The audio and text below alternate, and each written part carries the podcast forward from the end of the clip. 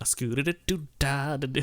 I don't know. I don't know what 23 skidoo means. Uh, I, I did I- start kind of waving my fingers around in the air in little circular motions. I I feel like it probably has something to do with that. I don't know. I'm I'm hoping so. I hope it's not like mildly racist.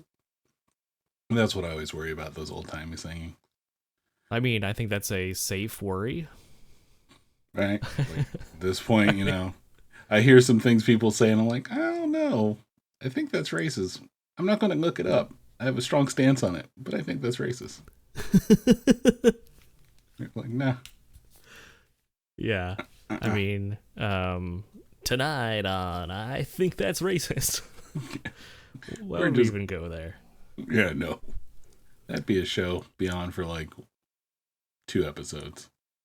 I'm Yeah, gonna see where this I one's mean, going. Oh, oh, it went there. Yep. That's most shows from the 90s, I think. Oh, jeez. I think you go back and you watch a show from the 90s and you say, hmm, wait a minute. Is that racist? Well, shit. I watch shows from the '90s now, going, "Oh, that's racist."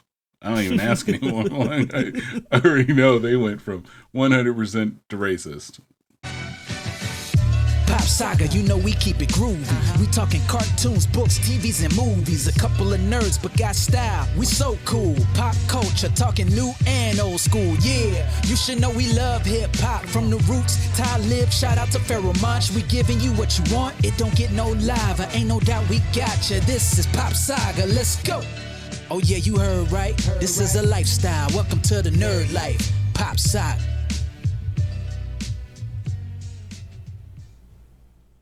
Gather around the campfire, Pop scares you listeners, for tonight we will conjure the terrifying tale of 1984's Friday the 13th, the final chapter. Taking place mere minutes after the ending of the third film, a resurrected Jason returns to Crystal Lake to menace the innocent Jarvis family and their new neighbors, a group of thirsty teens on a weekend getaway.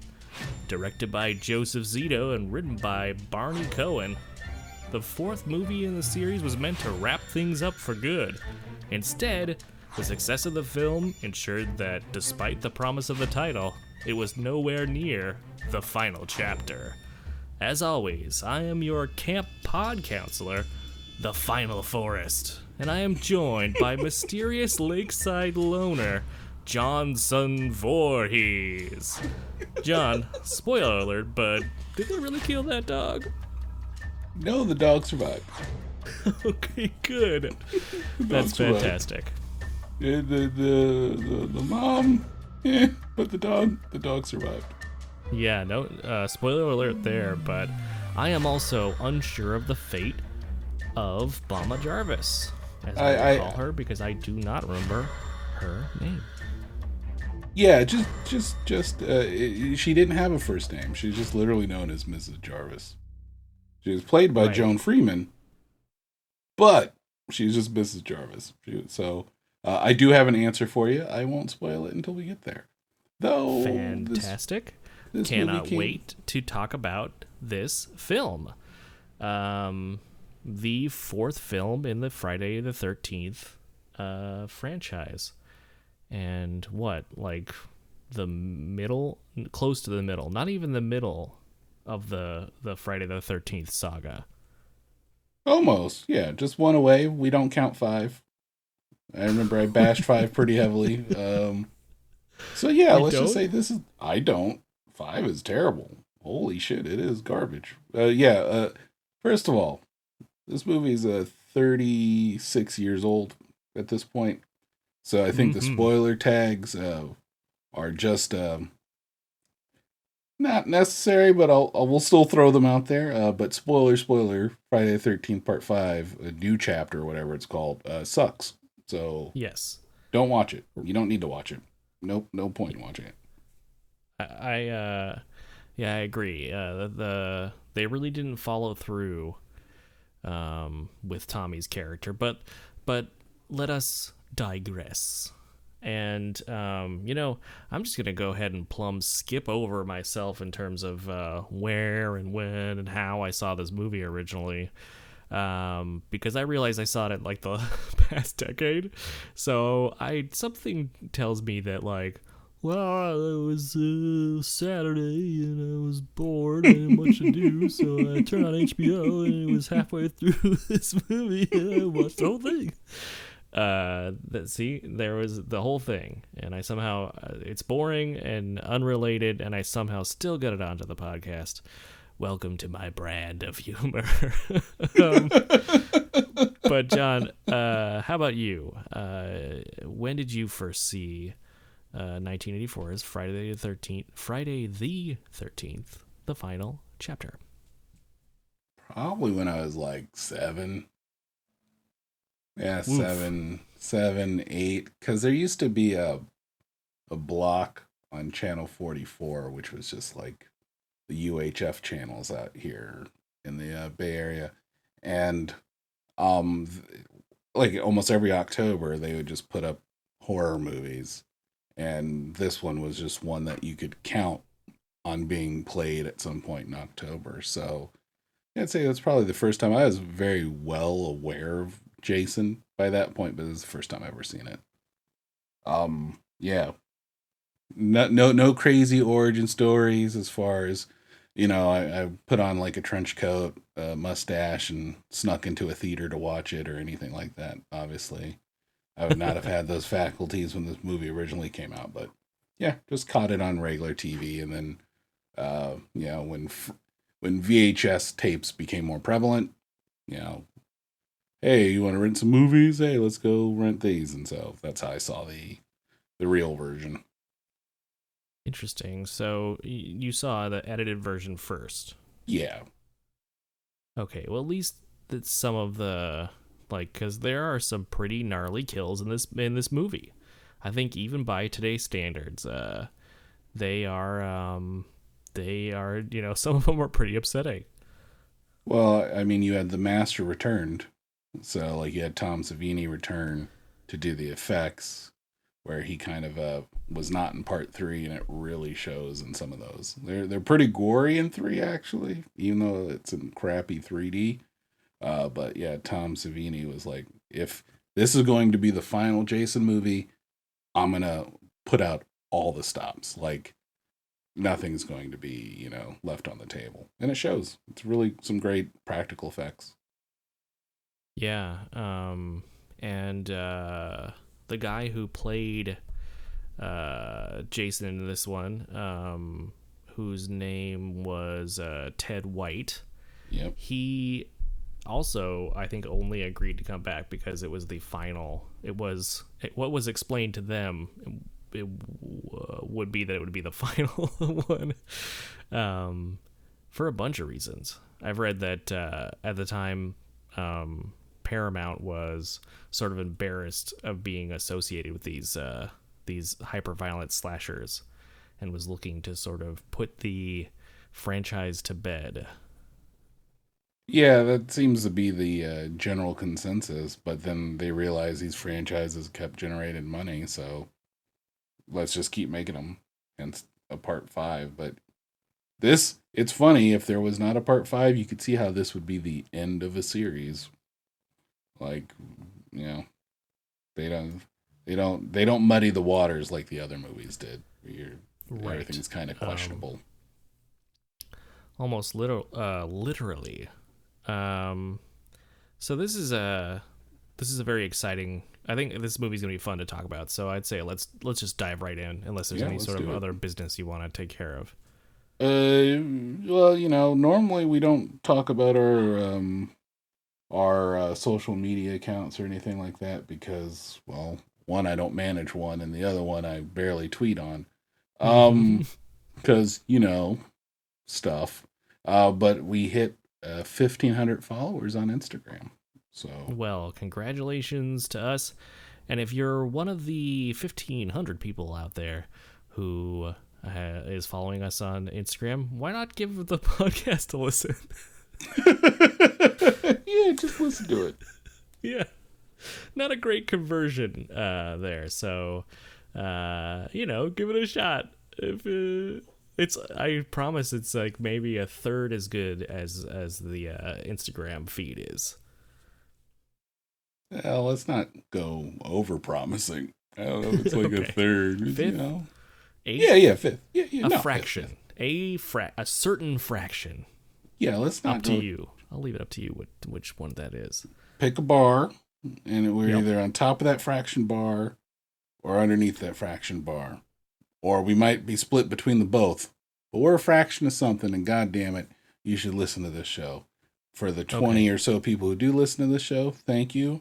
If you're not following us on Instagram, follow us on Instagram at the Pop Saga. Yeah, let's get a little. Uh, let's get a, some cross pollination of these worlds. Um, but um, I would say no matter who you are or where you are or how you consume pop saga related content, I appreciate you, and you're great. Was that What- convincing?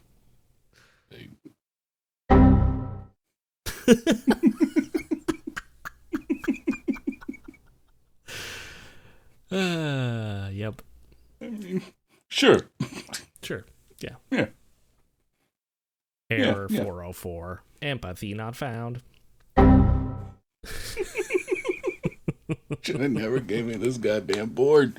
Too much power. Yep. Yeah. Now we have we uh, just just for the listeners' benefit, um, we both have soundboards now, so it's gonna be crazy. It's gonna get crazy.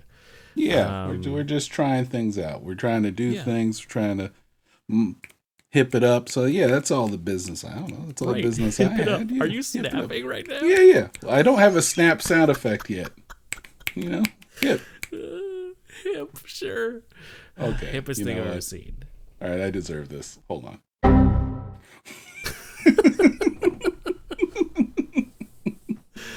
Uh, that one deserves a. That's a that's uh that's a little reggaeton horn, uh, in celebration of your very good error sound effect, which uh, I love. Thanks. I, I was going to throw another one in there, but you know, I didn't want to deliver a. so there you go. I mean, considering it's your combo, I know. Well, I broke it.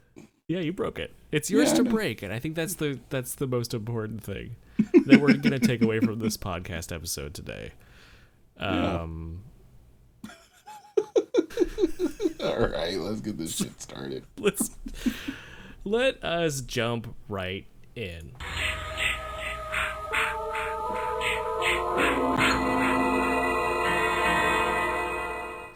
So, um, man, I hated this intro. What you, what you hated the fact that it starts with the Paramount logo, or you hated the fact that Uh, it's no, no, retelling no. the story from part two? Yeah, I hated that there was a last time on Friday the thirteenth at the start of this movie, and I hear uh, Joseph Zito was also not happy about that. Um, he objected to that, but I guess Paramount thought, man, people aren't going to remember this deep, important story. Yeah, I well, look, I agree with you. It is it's it's kind of cheesy, um, especially when it's just reusing footage from a past movie and the monologue from a past movie. But given that this was supposed to be the last one, you might as well bundle everything together to wrap everything up. Sure. I think though, be- with no title card or like further explanation, it comes off as so weird because at, at the start I had forgotten that this was even in the movie, and I was like, "Who is this guy?" Once he showed up. I was like, "Who is this guy? What is he talking to a bunch of kids? Like, there's not even a camp in this movie." I know, uh, I know that. I remember that much, but then they're just like, and then there's just like this camp scene, and then all these clips. These people, I was like, "What the? What the hell?" Because it's not even a story. Because he's like, "I'm gonna give it to you straight about Jason. He's real," and then like. They just go through these random fucking clips, and then it ends with "He can't be alive," and then fucking ten minutes of credits. Yeah, a lot of credits. And But also- before we talk about that real quick, I'm sorry to interrupt, but I Yeah, have no to talk problem. about this the sequence with the title. oh yeah, please. the sequence where it shows the title and you're like, well, this is kind of a boring font. And then you're like, oh, what? Uh oh. Here comes the Jason mask. Boom! Explodes the font. Uh, and then we get the, the final chapter. It is so corny, and I do kind of like it. Yeah, picture of Godfather had that. It's like the Godfather. Boom! Marlon Brando's head just explodes on the screen. yeah. No, it's it's it's uh, it's pretty cheesy, but in uh, the best way that 1984 could deliver. Absolutely, but spoiler alert, uh Jason does not explode in this film. I feel like this title sequence is really setting us up for a disappointment here because um I was I was I think that title sets you up to think that we're going to we're going to see some jaws action. Jason's going to bite down on an air tank and then I think Trish is oh, going to shoot it. you son of a bitch. He's all like as he's breathing and all of a sudden I feel it's like that could be in a Jason movie, and you would you wouldn't bat an eyelash. it was he was ahead. exploded in part 9 Right. like hell have exploded and then someone ate his heart and started the whole thing over again let's not talk about 9 either uh yeah well yeah guess what if i see a giant superhuman beef heart that uh somehow is beating from a dude we blew up with a grenade i'm not eating that heart Yeah. You know, i I'm know it's a strong it stance but I'm gonna grill it up. I'm gonna put it some chimichurri sauce on there. I think that's gonna be What? very good. I, I do want to point out one thing about this whole montage that makes this completely and, and almost makes this whole movie itself a fallacy regarding timeline wise Hmm. is this movie takes place maybe a week after part two. What? Yeah, canonically, this takes place about a week. This this doesn't even take place on Friday the thirteenth. This is like Sunday the sixteenth or something like that. It, it's a it's a complete mess. The whole timeline is a complete mess, and like it was almost like they were trying to reset it, but they didn't reset anything. Like like you mentioned earlier in the intro, this took place minutes after the end of part three and part three took place mm, like a day or so after part two and and between two and three he shaved his head. He got a new hockey mask he got some new clothes. Like he was doing things up. He's, he's getting shit done. And then this you know it, it's so weird. The only the only thing that makes sense is the the time between one and two. But so this whole movie's a lie and we shouldn't be talking about it. Well, uh, I'm kidding, and yet here we are, Yeah. and um, and and we're we're just lousy with exploding Jason masks and literally ten minutes of credits, with just the the the titles just being you know occupy occupying different corners of uh of the screen as if it is a Windows ninety eight screensaver. yes, exactly. Uh, Um, I mean, we even get people who are from the other movies getting credits for this. Uh, Yeah. yeah. Not, there's a lot of people in this movie, but not that many people. Yeah, they really go. It's like, oh man, we're only at uh five minutes of credits. Can we maybe like do more? Let's think. Um, who was that guy who get brought us donuts once? Jason. Ah, we laughed, his name was also Jason.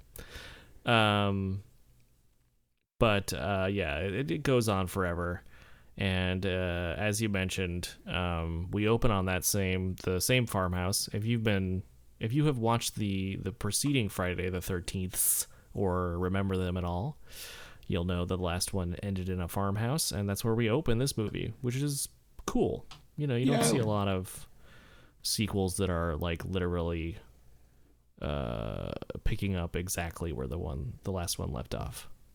Yeah, I like this part. Um, it it, it gave a weird, uh, a larger world feel to Jason than the other movies did, since everything was so localized near or around uh, Camp Crystal Lake. To see that, oh yeah, they have a whole police department, ambulances, and helicopters, and you know, real fast crime scene people. It's great. Yeah, yeah. What I, what I love is that, like, uh, the ambulance gets there. They're pissed that there's no one alive, which I think is good, I guess. But um, they just seem really inconvenienced by the whole thing. I don't know why they didn't just call the coroner if everyone was dead, but the ambulance shows up and they some for some reason they they give them they give them Jason to to take back to the morgue. Um, and everyone is just in a shitty mood in this scene. like, I mean, like, I mean, it makes sense though, right? Like, here they are, a bunch of dead people. Apparently, he just murdered a bunch of people a week before that. They didn't realize or put two and two together, whatever happened. yeah. Um, But then all the vehicles leave when the ambulance leaves. Did you notice that? Like, yeah, they all left at the same time. Like, were they just waiting for them to get there, or what? Because uh, the minute Jason is loaded onto that uh, ambulance, they're just out of there. Yeah, no, it, that's why I was like, they they are the fastest CSI group ever because they're like, hey, yeah, all that's right, what I thought yeah. you were. referring- Yeah, it's like that's a wrap. Bye. Yeah. listen, Okay, he's bagged. Let's go. Um, kind Yeah. of bagged. Well, let's let's take him anyway.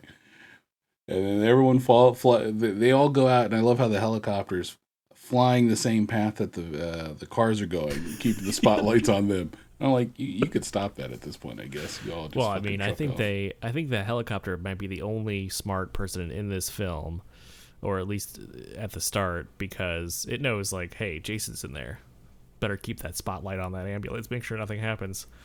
Um, and uh, it doesn't. He, they get him to the coroner's office, and uh, then we get to meet that super cool coroner.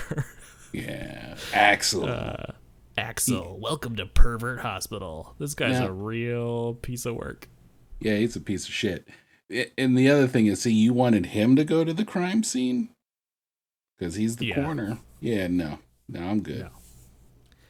No, I guess he's the the yeah. I mean, I guess he is the right because like they're at a hospital, but he's gonna be performing an autopsy. Um, I assume.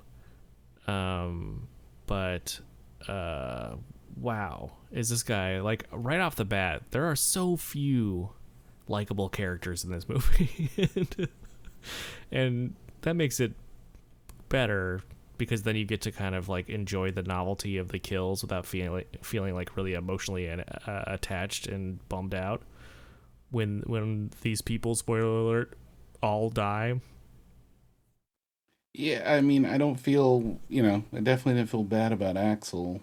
I, I mean, it just, it's just the same fucking thing. It's like, uh, hospital orderlies in horror movies are all creeps. Morgue people are all creeps. It's just like, uh, can we go against type? Could have he been like a real kind, considerate person who would have, you know, done their job thoroughly, checked the body, all this stuff. Instead, he's sitting in there doing this, exam- examining one person while eating.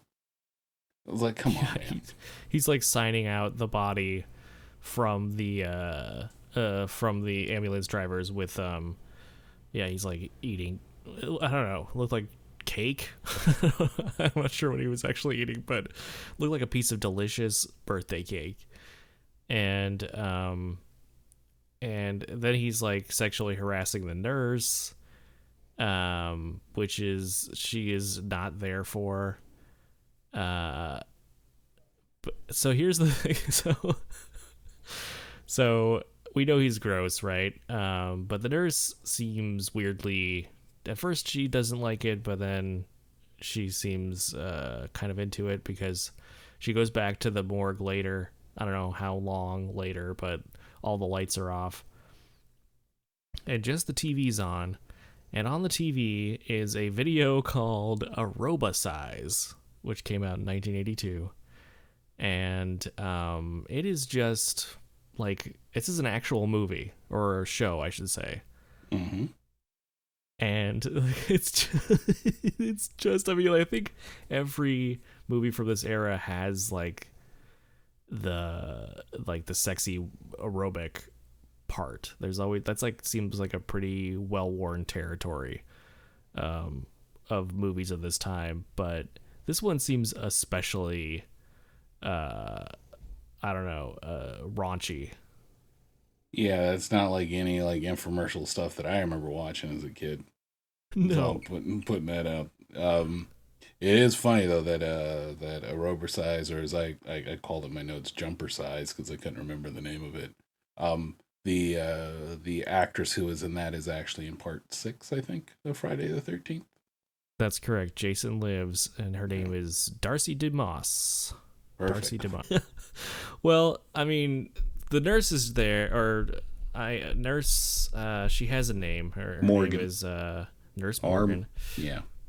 And she um she's in there to watch the news. She just wants to use the TV. She's not interested, really. Uh, I guess. I, I mean. That's what she says, but I say when I say that she ends up being into this guy, is that after he sits back down is like hey, change the channel back to Aerobicize meh. um they start uh they start making out and um and uh, you know they're both kind of gross at this point i think because they're just surrounded by dead bodies Yeah, it's that's not the place to do it. Sorry. Um yeah, again, this might be a bold statement and we might lose some of our 20 listeners um and definitely the Instagram people, but yeah, don't make out in corner offices. Uh Yeah. Just don't Especially do it. when you must know because you seem to have like interactions with this Axel character. You must know that he offered like to a he was like he was talking about necrophilia when we first meet him. Not only is he eating around dead bodies, but he's also offering the uh, ambulance drivers a, um a shot at, at becoming true necrophiliacs. So he is really being set up to being a uh you know a real award winning guy. He's a real he's a, he's a real home run of a human. Um yeah, But- he's he's definitely winning awards. Oh yeah. But as soon as the so he eventually um like there's a jump scare with one of the dead bodies and the nurse comes to her uh nurse Morgan comes to her senses and uh decides to to get the the fuck out of that disgusting gross room and um you know no sooner does she leave than Mr uh Jason himself uh, wakes up cuz I guess he wasn't dead after all.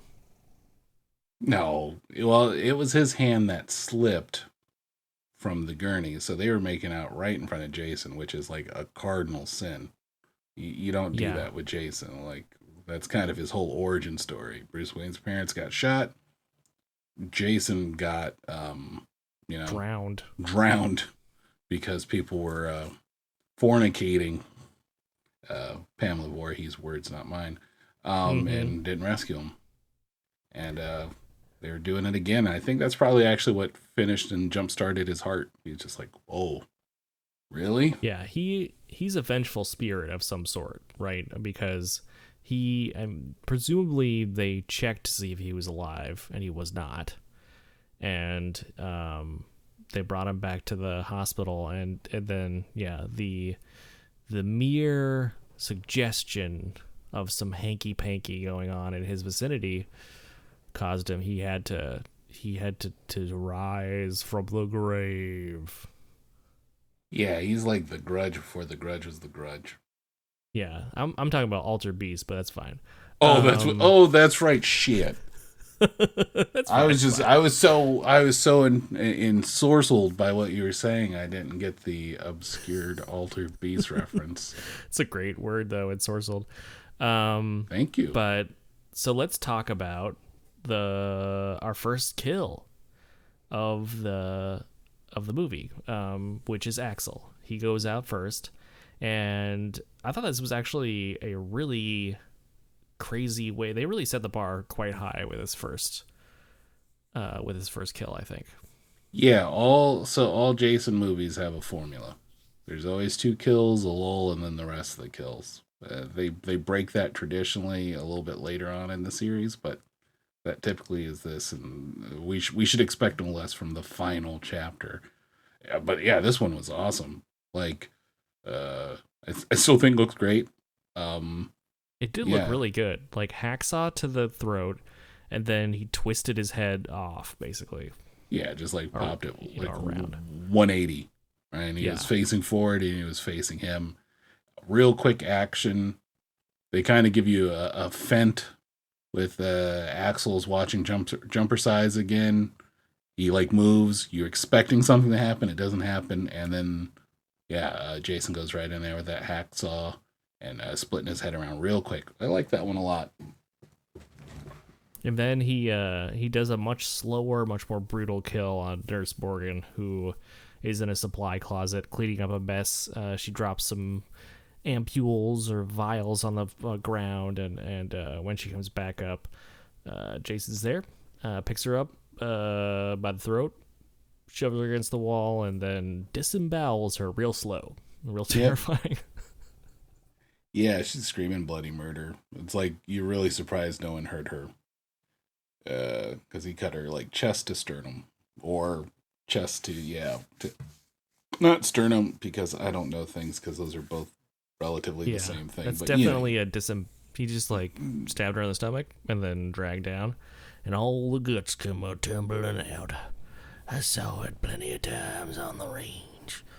Um, sorry, did I tell you? you need you need a I am uh, sometimes possessed by uh, a cowboy ghost. Uh, we'll go into that later. Um, Fair. fair enough. Uh, so we go from here to uh, the Jarvises out on a jog. Uh, at first, I thought it was like two like middle-aged women, um, just like kind of jogging together, uh, like you might see in a movie that features the suburbs. Um, but no, it's mother, mother and daughter, and uh, they're uh, they have they seem to have a pretty close relationship. Yeah, they're just you know having a lovely run in the forest, something that I would never do and never experience. Uh, but yeah, they Right. seem. How did you they- feel about this running? How did you feel about the running in this movie? Uh, so overall, um, it was okay. Not not the best running I've seen in a horror movie. Um, Jason does book it a little bit in this one. Um, and and I appreciate that. I I seem I like him having to work for what he's doing. Normally, just teleports around the forest, but or you know whatever he's at. This time he he he was hustling. This, this running between mom, uh, mother and daughter Jarvis, uh, it was okay. It definitely a lot more exercise than I'm used to. Uh, I was winded Mhm. watching it. so, um, we see a little bit of there's a little bit of Jason Cam while they're running around, um, but uh, you know, uh, it's it's just to sort of uh, get us feeling tense. You know that the woods are no longer safe now that Jason is escaped. Um, um, but uh, we don't get a lot of time to think about that because now we're we're gonna we see a a cool looking bug playing Zaxxon. This crazy bug creature playing Zaxxon, and you're like, what what movie is this? Yeah, it felt like a different movie, and that mask was way too damn cool. Uh, I mean that that will go. This is what we find out uh, who this is. This is Tommy, and and Tommy Yeah. loves. Uh, he loves modifying existing masks, is what he claims. This is an existing Halloween mask that he has modified and improved. Um, but to your point, it, this is a Tom Savini work of art. Um, and it's, yeah, it it's like the- strains. it's it's it's it's stretching a bit. I think to for us to believe that, but um, but that's that's uh, the fiction of the movie, eh? yeah. Well, where are you buying that? Like, where in Camp Crystal Lake are you, or where near uh, Crystal Lake are you buying that? Right, like the general store is going to sell a mask like that. No, thank you. Nope. Now, No. we we understand that the family are like you know like the mom and dad are you know she's a divorcee and they moved out there so maybe they came from a place where he you know like maybe he lived in la originally and could have had cool masks like that but these things are absolute works of art but probably to tom savini were just random things he had lying around Oh, definitely. Um, but uh, you know, he's playing cool Zaxxon, uh, and we get like a Zaxxon uh, name drop later, um, which I thought was pretty cool. But they definitely do a pretty good job from the start, uh, establishing this. Uh, you know, like you said, this is a a truncated family unit. Um, and but they seem close. Everyone seems to be getting along. There's not the sort of typical like bratty younger brother, um, sort of annoyed older sister uh, dynamic, and like no one is exasperated with each other. People seem to be pretty close. Yeah, and it's a good. It's a different way of starting these like uh, uh, Friday films uh, from the original. Normally, it's always the kids traveling up to the lake to go get killed or whatever. But this is a family. You know, it, it's building a different level of suspense that we're not uh, typically used to. So, Yeah, I thought that was so- good. Yeah, I, thought so too. Um, I I do, I like the I do like the telegraphing what is to come when Tommy's like, yeah, we we're in the country, you know, who's what what's gonna happen. He likes Oh. to leave the doors open. Oh, that's right. When the mom was like, you know, what would happen if a psycho walked in? What happens if the psycho wanders in? Right.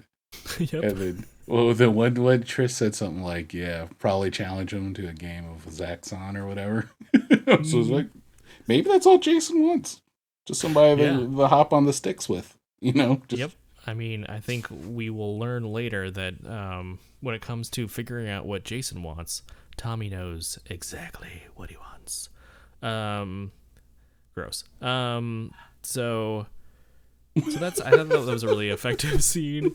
Uh, but then we're gonna cut to the sweetest Winnebago I've ever seen. Uh, uh, sorry, no, a station wagon, Winnebago. I wish. Um, no, uh, a station wagon. Uh, because this is a station wagon that I guess either has a removable rear window, or the rear window has just been busted by a rock and they haven't bothered fixing it. Um, but um, we're gonna catch up with Ted and Jimmy in the back of this super cool open air half convertible station wagon that's driving through the woods. Yeah, I'm gonna ask you a real quick question. Do you actually sing songs on car trips? Like, I mean, I, mean- sing songs that come on the radio, but Sure. I don't know like any car shanty songs like these kids were just singing. Like, no, I'm afraid I do not know. Uh, the only car shanty I know is like you know 99 bottles of beer, or that's it. right, and that's not really an appropriate one to sing while driving. I think. No, I mean I realize that now.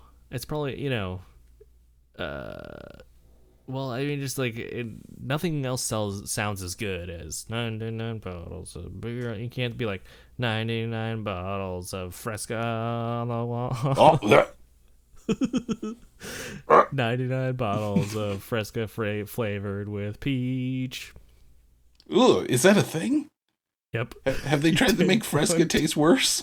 they tried. They tried to class it up.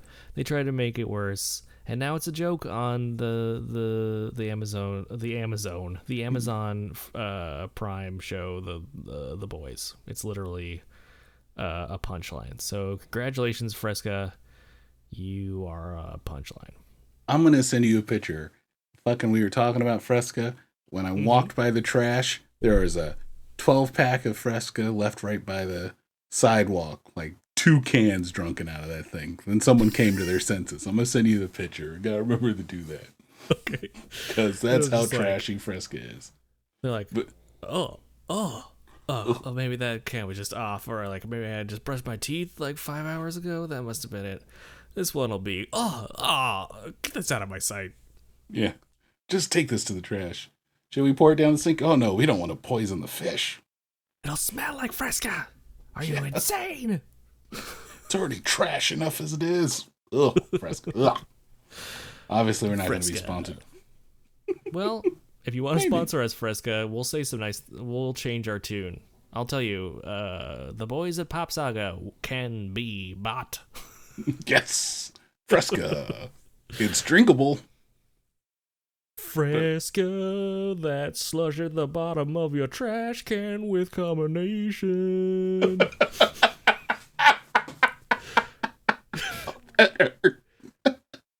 That's uh, it's so that's yours to use, Fresca.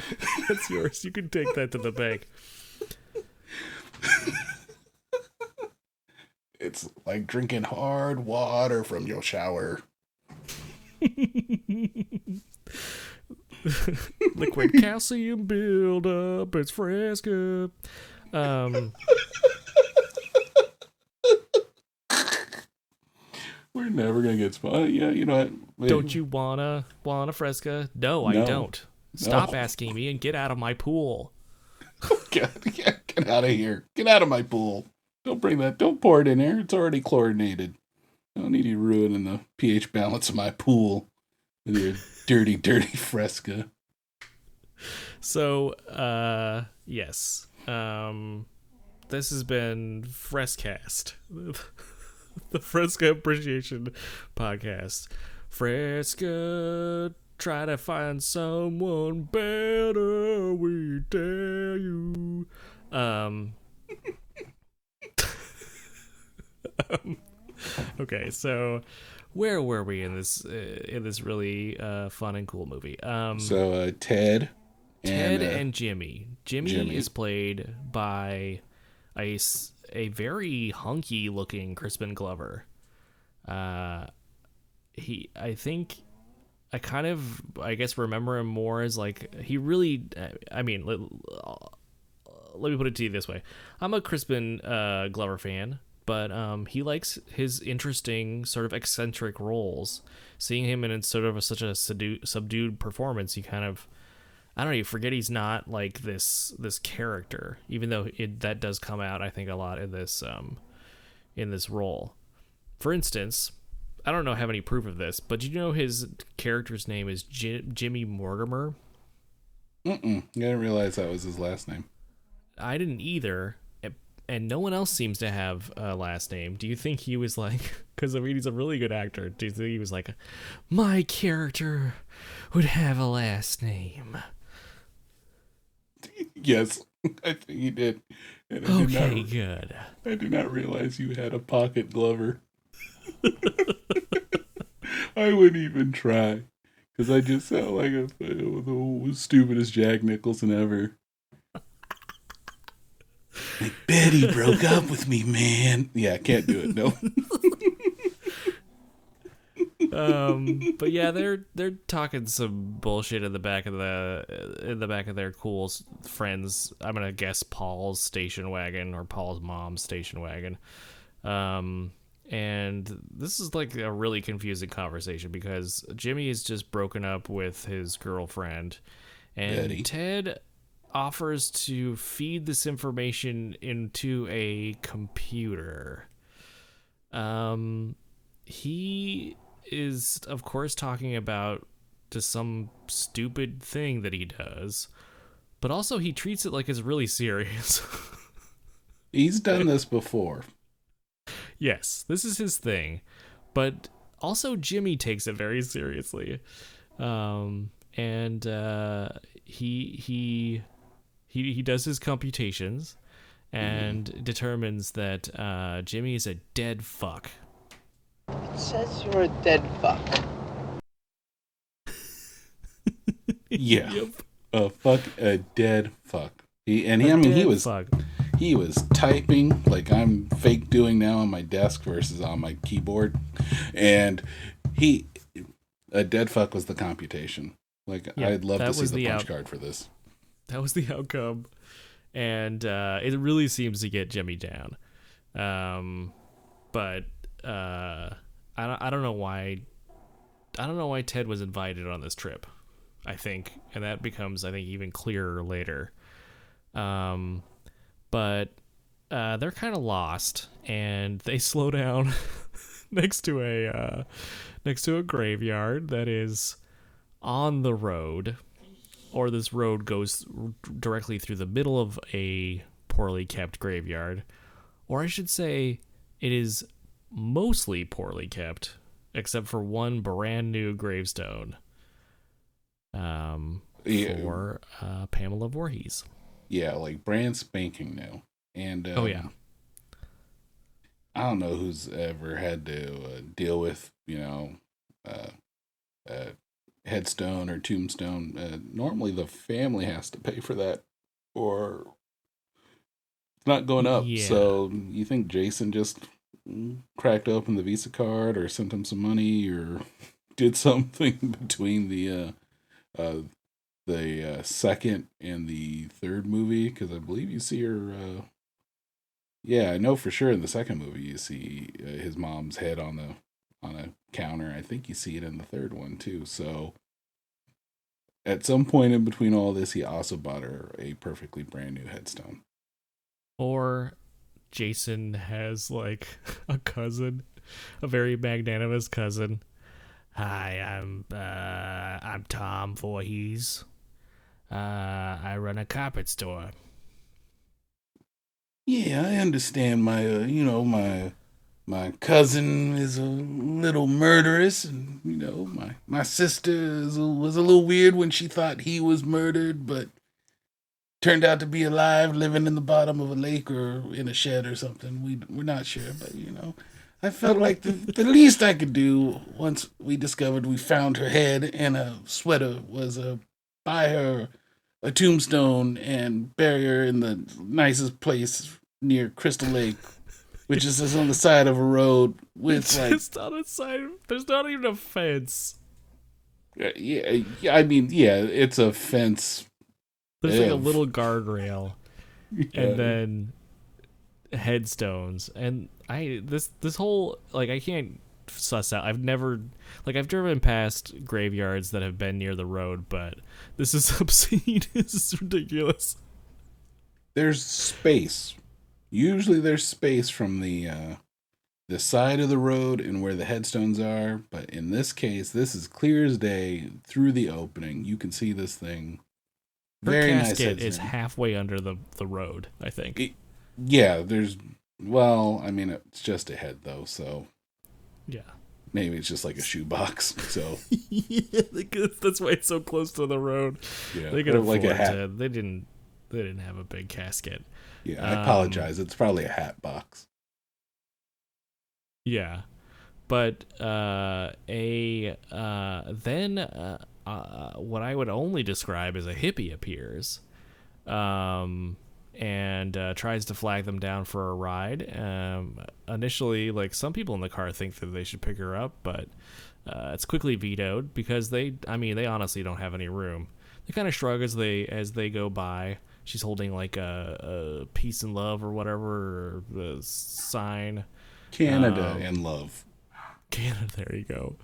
And but uh you know, she's prepared for this rejection because she has just fuck you written on the other side. So I'm thinking she uh she gets a fair amount of rejections uh ride wise because yeah, she's um not excited uh or I should say is duly prepared for uh for what happens.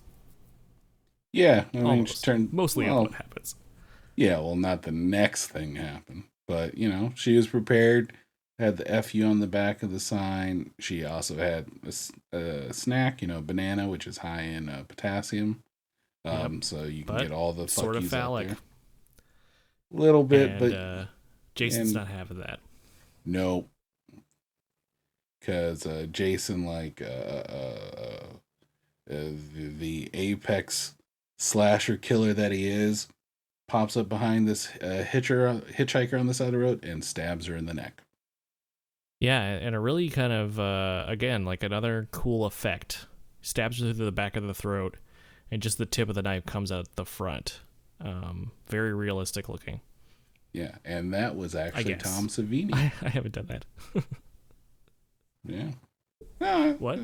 That was that that Jason was actually Tom Savini. That's awesome. Yeah. Just Well, that did a great scene. job.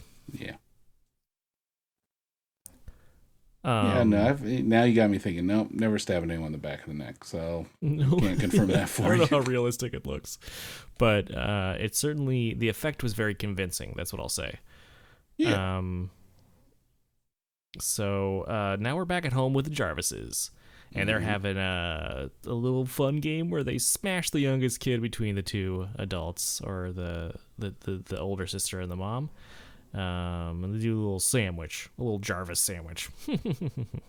yeah, I've never had that happen, and that that that I don't think would be that much fun. I love when Gordon the dog shows up and Tommy's just like, "Hey Gordon, how's it going? Huh? How's your day at work? All right, see you later, Gordon." And Gordon just leaves. it's like Gordon's like, "I got somewhere to be. Bye, Tommy." Yeah, I got a whole, I got a my this this whole forest is my backyard. Yeah, immediately you're like, "Don't you hurt that dog." Um, and it turns out those those teens were driving um to this very place. They were driving to, uh, or I should say, next door to the uh, the Jarvises. They had rented a cabin, and uh, they arrive um, at said cabin. And uh, you know, Crispin Glover, uh, Jimmy is uh, is being he's really living up to his name, really moping around. Everyone else seems good to be uh, like uh, glad to be there. Yeah, I mean, I guess they are renting the place for the summer. Sure, weekend, summer. I read competing things. Some say I read one thing that said it was the weekend and then one that said it was the summer. I don't know. It doesn't really matter because they they will be spending maybe a night in this place. Not even a fucking night, I think. Or yeah, I think maybe a night. A Uh, night and a half. Yeah, I'm gonna give you know I'm gonna give you that it was the weekend because uh, literally I think one of them has uh, concerns over sleeping arrangements, where I'd be Yeah. like, you would figure this shit out before you got there. right? Yeah. Well that's the yeah that's when they kind of t- they show us the the teens. I'm guessing they're supposed to be teens. Um Oh, they seem they act like teens. Yeah, maybe um, or college kids at the very least. You know, Yeah, like maybe. first year college kids or s- something. yeah seniors or freshmen in co- seniors in high school or freshmen in co- uh, freshmen in college.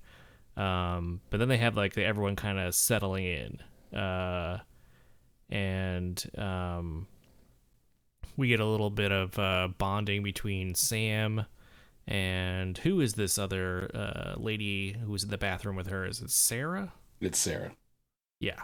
Sam and sarah are talking and and um, it's sort of just setting up that sam is a little bit more experienced when it comes to the the uh, carnal of pursuits, let's just say, and uh, Sarah is um uh, is very new to the whole thing, and she's kind of nervous about even sleeping in the same room as uh, her boyfriend. Um, uh, but uh, not to worry, uh, they're bunk beds, which does not come into play, and I do not see actually. they reference them in the scene, and I don't think.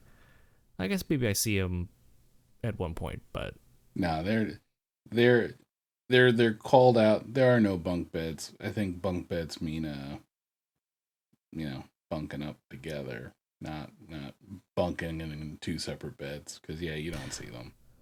yeah, you don't see them, but they do reference at one point. Um, Sarah invites her uh, her boo down to the uh, bottom bunk, and he's like, "What do you want? The top one?" He doesn't get it at first, but she's she's saying that she wants uh, to share the same bunk.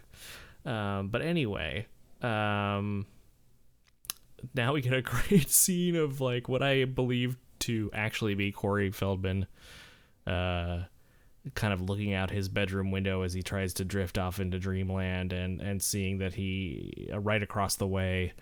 Uh, can see directly into the bathroom or, or bedroom of uh, of these these uh, these next door party animals, and um, he's he's peeping. Tommy does a peep. Yeah, he's a peeper. And um His reactions, though. Please tell me what you thought about his every time they cut to him. I think wildly accurate. Yeah, he seems Like- genuinely excited in a way that that is uh, relatable. Yeah, the, the, this is why he is Corey Feldman and I am not because of this this level of acting. Um Yeah, no, it seemed real to me as far as it goes. He's just like just picture you get to see these people naked in the room across. And you're like nothing stopping you until your mom comes into the room to check in on you as you're sleeping sees what you see, smiles like I know what you're doing, and then closes the fucking blinds. Yeah, she she's uh poor Tommy gets uh his mom's a real C blocker. Yeah.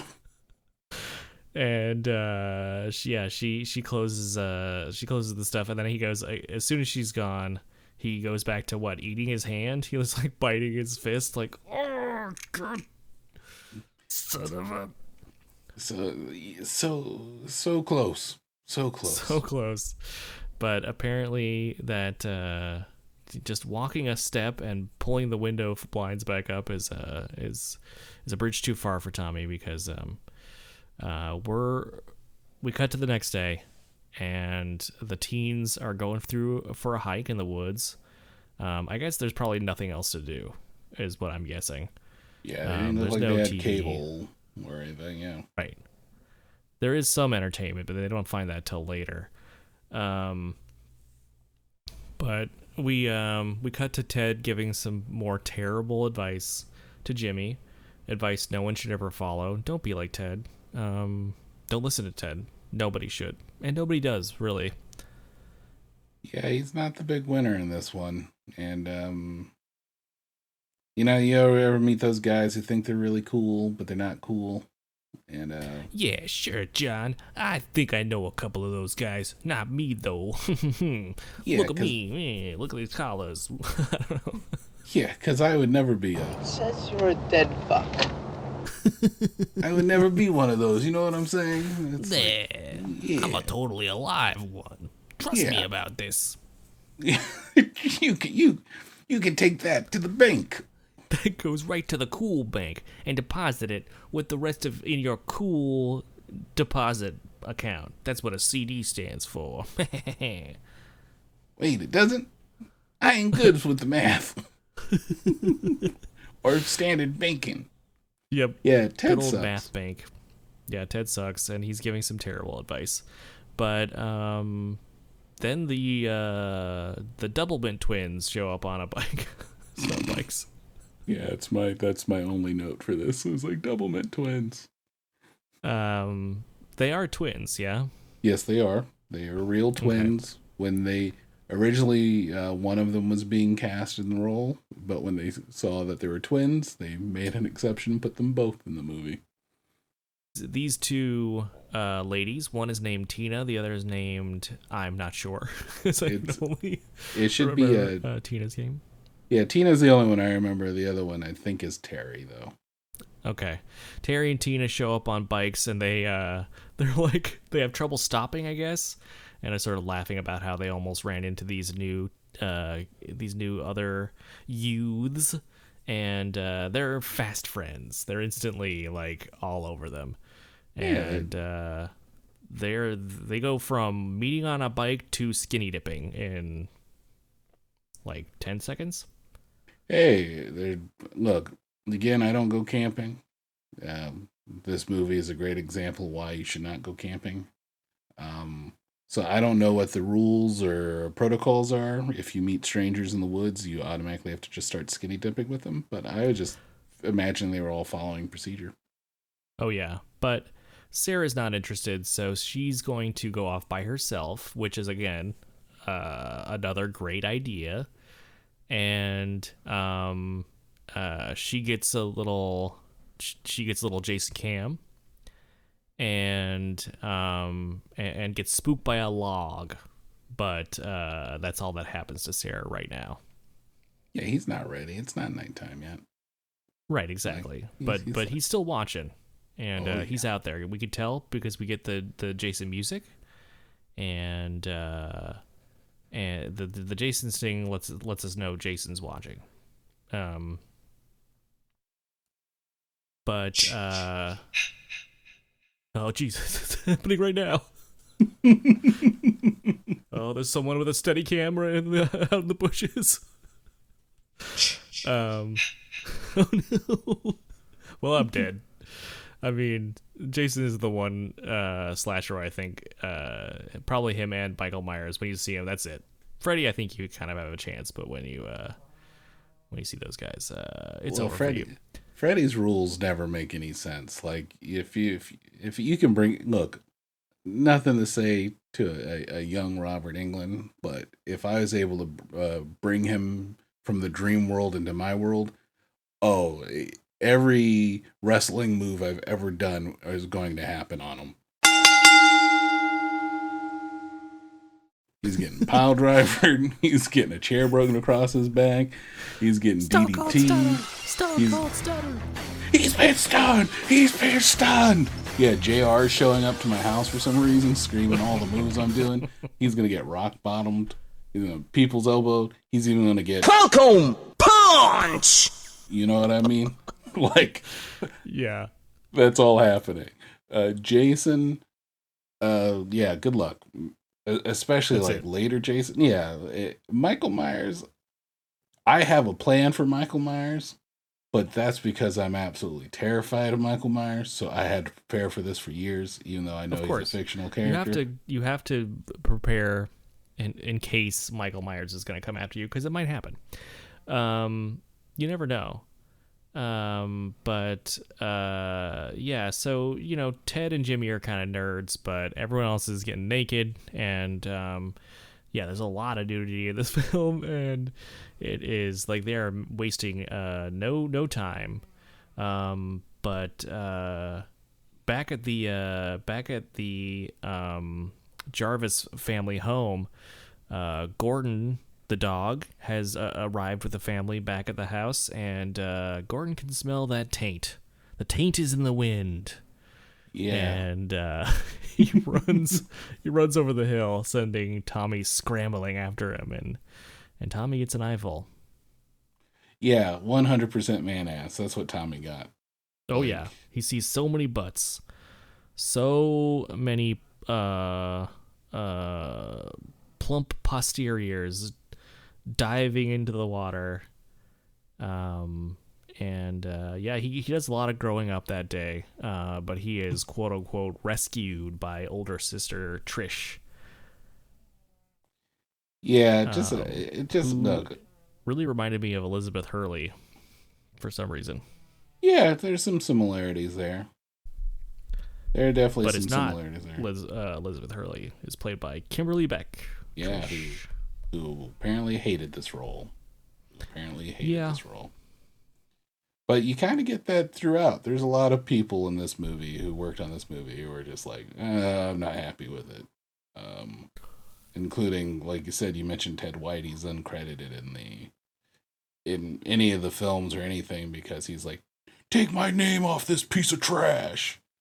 Um, Yeah, yeah. He did not like being associated with it. I think it's more Um, to the director than anything else. Yeah, That's what I found. yeah. Anyway. I think uh, I think you might be true, uh, right about that. Um, I'm kind of confused where they are geography wise, um, because uh, Tommy and Trish end up having like kind of a long car ride back to the house, or I So guess I- maybe they went to town first and then they came back. Yeah, they. I think they were in town and they are driving by there. Saw the kids, stopped, And that's when Gordon. bombed off to go take a look at all Bombed these hundred percent man ass, and then that's there's a when lot. Tommy. I mean, there's a, it's there's a lot of stuff. It's a fruit salad of body parts. I'll tell you that much. yeah, I don't know. I would be curious and then scared. I think that's the- my evolution. Scared of what? It's just a lot of. There's just a lot of ass. A lot of a lot of man ass. I don't need to see. It's it's beautiful nature. Uh, you know, it's like uh, it's just uh, you know, uh, Look. anatomy. Look, I don't have a problem with man ass. It's just that I Mhm. think I'm thinking if I'm Tommy. kind of scared of it. No, I'm I'm I'm channeling my inner Tommy. I'm Yes. between nine and I say I think he's supposed to be about nine years old. He's I a just- youngin. He's a he is a young kid. As uh, Corey Feldman was on this movie, and uh, they had to do a lot of clever editing to uh, to to shield him from the uh, the absolute cavalcade of flesh that is in this that is on display in this film. Um, Yeah, I but uh, it didn't always work. Yeah, think old Corey Feldman, he saw he saw some stuff. I think he saw uh, uh, Ted's ass, Teddy's ass. Uh, yeah, he did, but he also, I mean, he he saw some stuff. Yeah, he did. yeah, he did.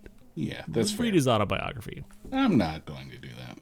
Mm, okay.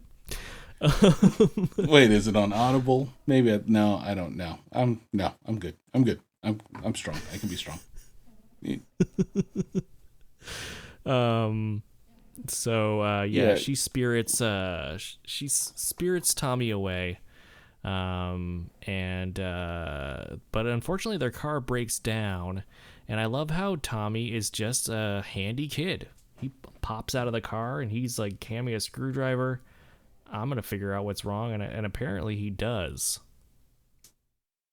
Yeah, that's the um that was part of the original uh, thing for his character was that he was not supposed to be the mask kid like doing all that special effects, but he's supposed to be a tech kid. Because originally he was going to make something that would have killed Jason at the end of this film, like a microwave gun or something. Oh, sweet. so he would have been like a a real Home Alone kid. He would have been a real Kevin McAllister, uh, and it would have been a real cool cl- crossover. Um, oh my god, Well, that would have been great. yeah. The, forget the Wet Bandit. Kevin McAllister, Home Alone on Friday the Thirteenth. It's like, You know Is- Macaulay Culkin would be up for it now. oh, I'd watch the shit out of that. Oh yeah, I'd be. I think Macaulay Culkin would be super excited, and I could just picture this whole that fucking crossover would be amazing. Like he they could play go, Jason. Oh, Macaulay Culkin plays Jason. Yeah. Holy shit! All right, all right, we need to call some people. Like, uh, Listen, we need to get this uh, we're gonna cut there. this out. TM TM TM. Hollywood, we're listening. oh no, I thought Um, Hollywood. Are you listening? Hollywood, are you listening? we're listening for your offer. We're offer only, Hollywood. That's why we're listening. So here, bring on the offers. yeah, bring bring them on. We got we we we we got ideas that could definitely work. Uh, we've seen some of your movies, Hollywood. I mean, listen to this elevator pitch. Home Alone on Friday the 13th. That's all you need to know. Yeah, there's nothing The- else you need The to say. kid's not going to die. We're not going to kill a kid on a movie. Are you kidding? No. It's going to be spooky. It's going to be scary. You think he's going to be in danger, but you know, he's going to he's going to deploy the same level of lethal traps that he he that should have killed the wet bandits will kill Jason. Oh yeah, like he's just like the, the doorknob is just lit with like a a, a log starter, uh, pipes, a tarantula, uh, a slick down basement that would have helped someone in this movie oh yeah. immensely. They beat him in the head so many times with irons and uh, paint cans thrown from a second story. I mean, this. I mean, this movie will have the most brain matter. I mean, it's writing itself. It is literally writing itself. I love the fact it'd be like, you know, Friday the 13th, step on a crack and break Jason's back. What's this now? What's this? Uh, Jason is defeated by uh, sort of like superstition. Yes. He was created by superstition or black magic or just magic in general. He can be stopped by it. Friday the 13th, Jason looks up some misinformation on Facebook. Jason is fact checked by Facebook, finally. Um, this, this has been uh, Pop Pitchcast, uh, the, the Hollywood's number one idea think tank. Um, We But, have them uh, so you don't have to. these great ideas. Um, But yeah, Tommy's super handy and knows what the problem is, but they just don't have a screwdriver. Right, he's looking for a screwdriver all over the place. He doesn't have one. Um, we get a brief uh, scene back at the swimming hole where uh, Sam does a very cool dead body prank on Sarah, but it's all for laughs. Everyone's fine. Um, but that's only a, like, a little cutaway because now we're back with Tommy the mechanic. Um, and he's doing his best when some very dirty sneakers emerge from the bush next to him. Oh, is it Jason? uh, is it Jason? Oh, it's Jason. Nope, it's Rob. yeah. Here comes Rob, the hiker, um, who always has has a Jason esque way of uh, sneaking up on people. Um, but he's here with his shiny knife, and uh, Tommy directs him. He says, "Hey, it's it's uh, I've eliminated all the other possibilities. I think it's the solenoid, the starter solenoid. So, um, but I don't have a screwdriver." And he gets that. Rob gets that shiny knife in there, and bang, bang, boom, car is ready to go. Yep. And, you know, Rob didn't know. Tommy did. And I was really proud of Tommy on that one. Yeah, that's cool. And he says he's out there hunting bears. Um, but Tommy calls him on that bullshit immediately. And then he's immediately asking about if there's any kids around. And I think I think if you are Trish, this should be a red flag for you. This strange, dirty hitchhiker that you have, uh, if you have picked up uh, when you were broken down on the side of an abandoned country road. And he's like, "Are there any kids around? Like groups of kids, lots of kids. Are they around? Have you seen them?" Red I think- flag. Yeah, I think motherfucker who doesn't come out where you can see him clearly is a red flag. Yeah, he's not coming up like way like you know half not even a half a mile, but like uh, you know 10, 20 feet up the road, hands in the air, just be like, "Hey, I'm here to help. Dude who needs help?" No, he just emerges from a bush right next to them. Cat scares them and is just like, "Let me get my hands in that engine." Um, And he's got a gun and a very dubious story that no one believes. Um, but guess what? Not all the red flags in the world are going to stop Tommy because they they drive this strange man right back to their house, but showing him like basically rolling out the red carpet back to their house. And uh, Tommy runs in to the house with Rob and is immediately takes him upstairs. The mom does not even try to stop uh, this Any of this. this mystery man from uh, going upstairs with uh, with her with her with her child. Yeah. Yeah, terrible, terrible parroting.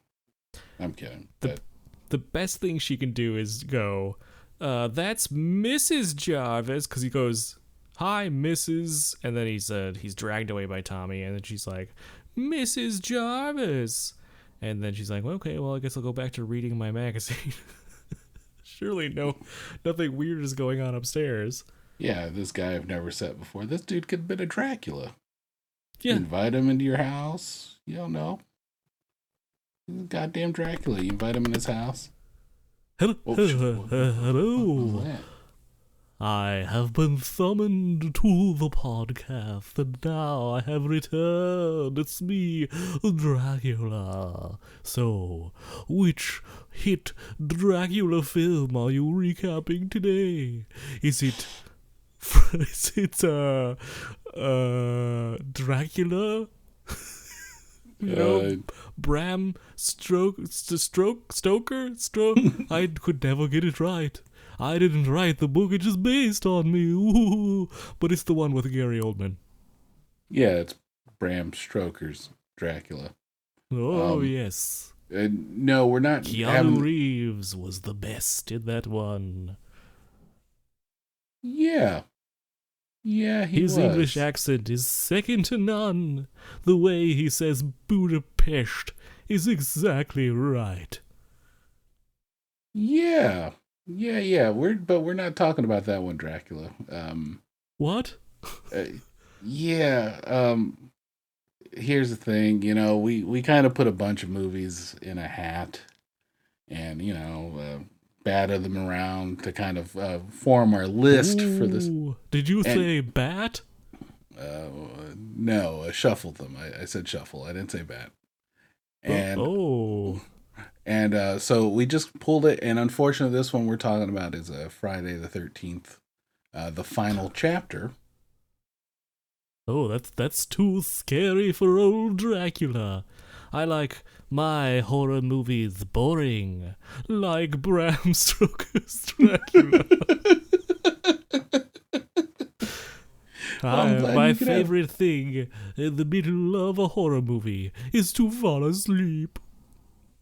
Yeah, I love it too. I love horror movies that are about two hours too long. anyway, I guess I'm going to go update my Winona Ryder fan Tumblr Dracula. Away. Well, goodbye, Dracula. He never says goodbye to me. Nah, that dude's a real drag.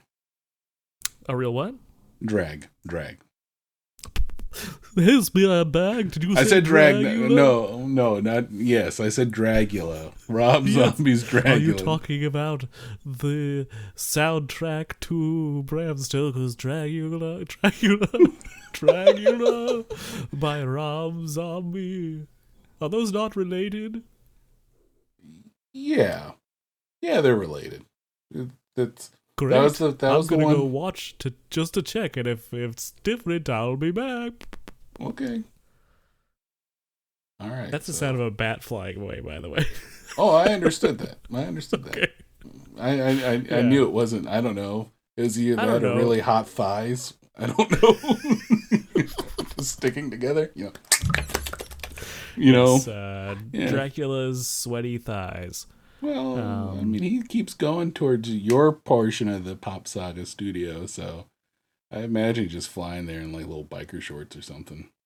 Yeah, I I actually understand that he is um he's staying in one of the vacant rooms at the Chateau Marmont.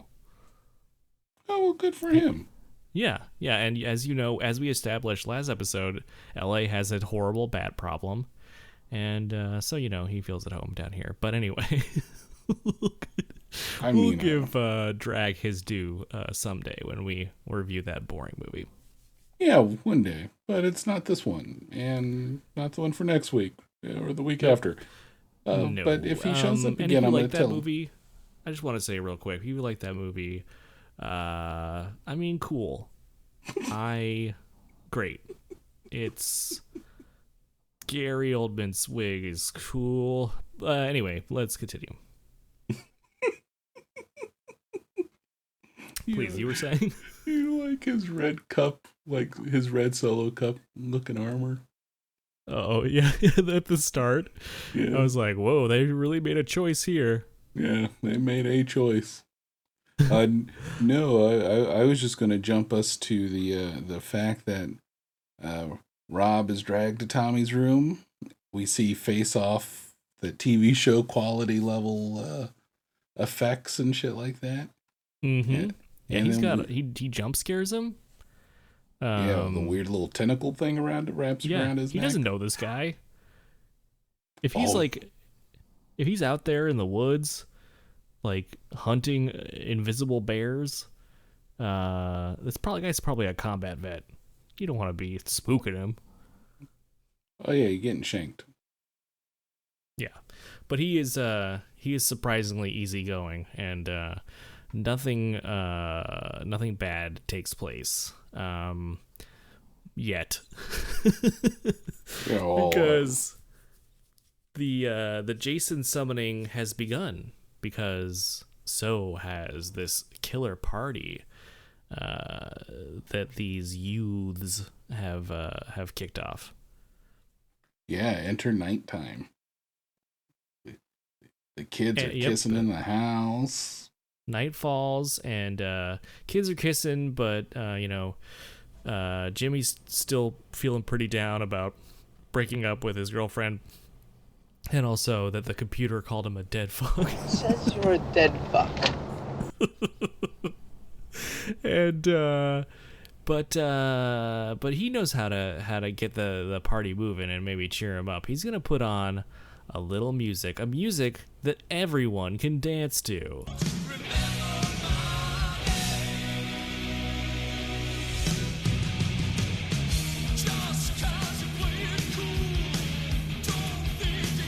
yeah he's gonna put on some put on love is a lie by lion and he is going to do um, what I can only describe as uh, someone having a very serious seizure who needs to be attended to right away. Yeah, or like a scorpion put down the front of your pants. Yes, yes, or like you know when when you have like a, a, a drip of ice cold water go down your the back of your shirt, or someone put a b- ice cube down there. That is the what, it, but it's like Yeah. it's intermixed with him just like freezing in place in odd, in odd uh, poses. And I'll tell you something. I um, was very curious about this dance, and not surprisingly, there is trivia around this. Of course. Um, and uh, this is Crispin Glover's actual dance moves that he employs when he would go out and listen to rock music. Uh, he was listening to ACDC in the scene, but uh, in the uh, theatrical version, it is dubbed over with Love is a Lie by Lion. And I think this Love is a Lie is a very appropriate feeling for Jimmy to be having. yeah, it's a lot more fitting than like what Thunderstruck or whatever it was going to be. yeah you could definitely see once you find that out and you think about that dance you're like oh that is thunderstruck Yeah. i can totally see that but it is hilarious people are into it though yeah, they're not wigging out. I would have, but you know. Um but you know, now the the the Paul, I think it was, wants to kind of change the mood, change the tempo, so they changed the music to something you'd hear like in a safe way, like in the early 80s. yeah. Yeah i mean this whole house that they have rented looks very doily and mothballs if you know what i mean.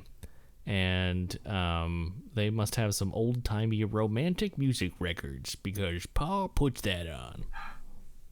Yeah, then they then they start slow dancing, and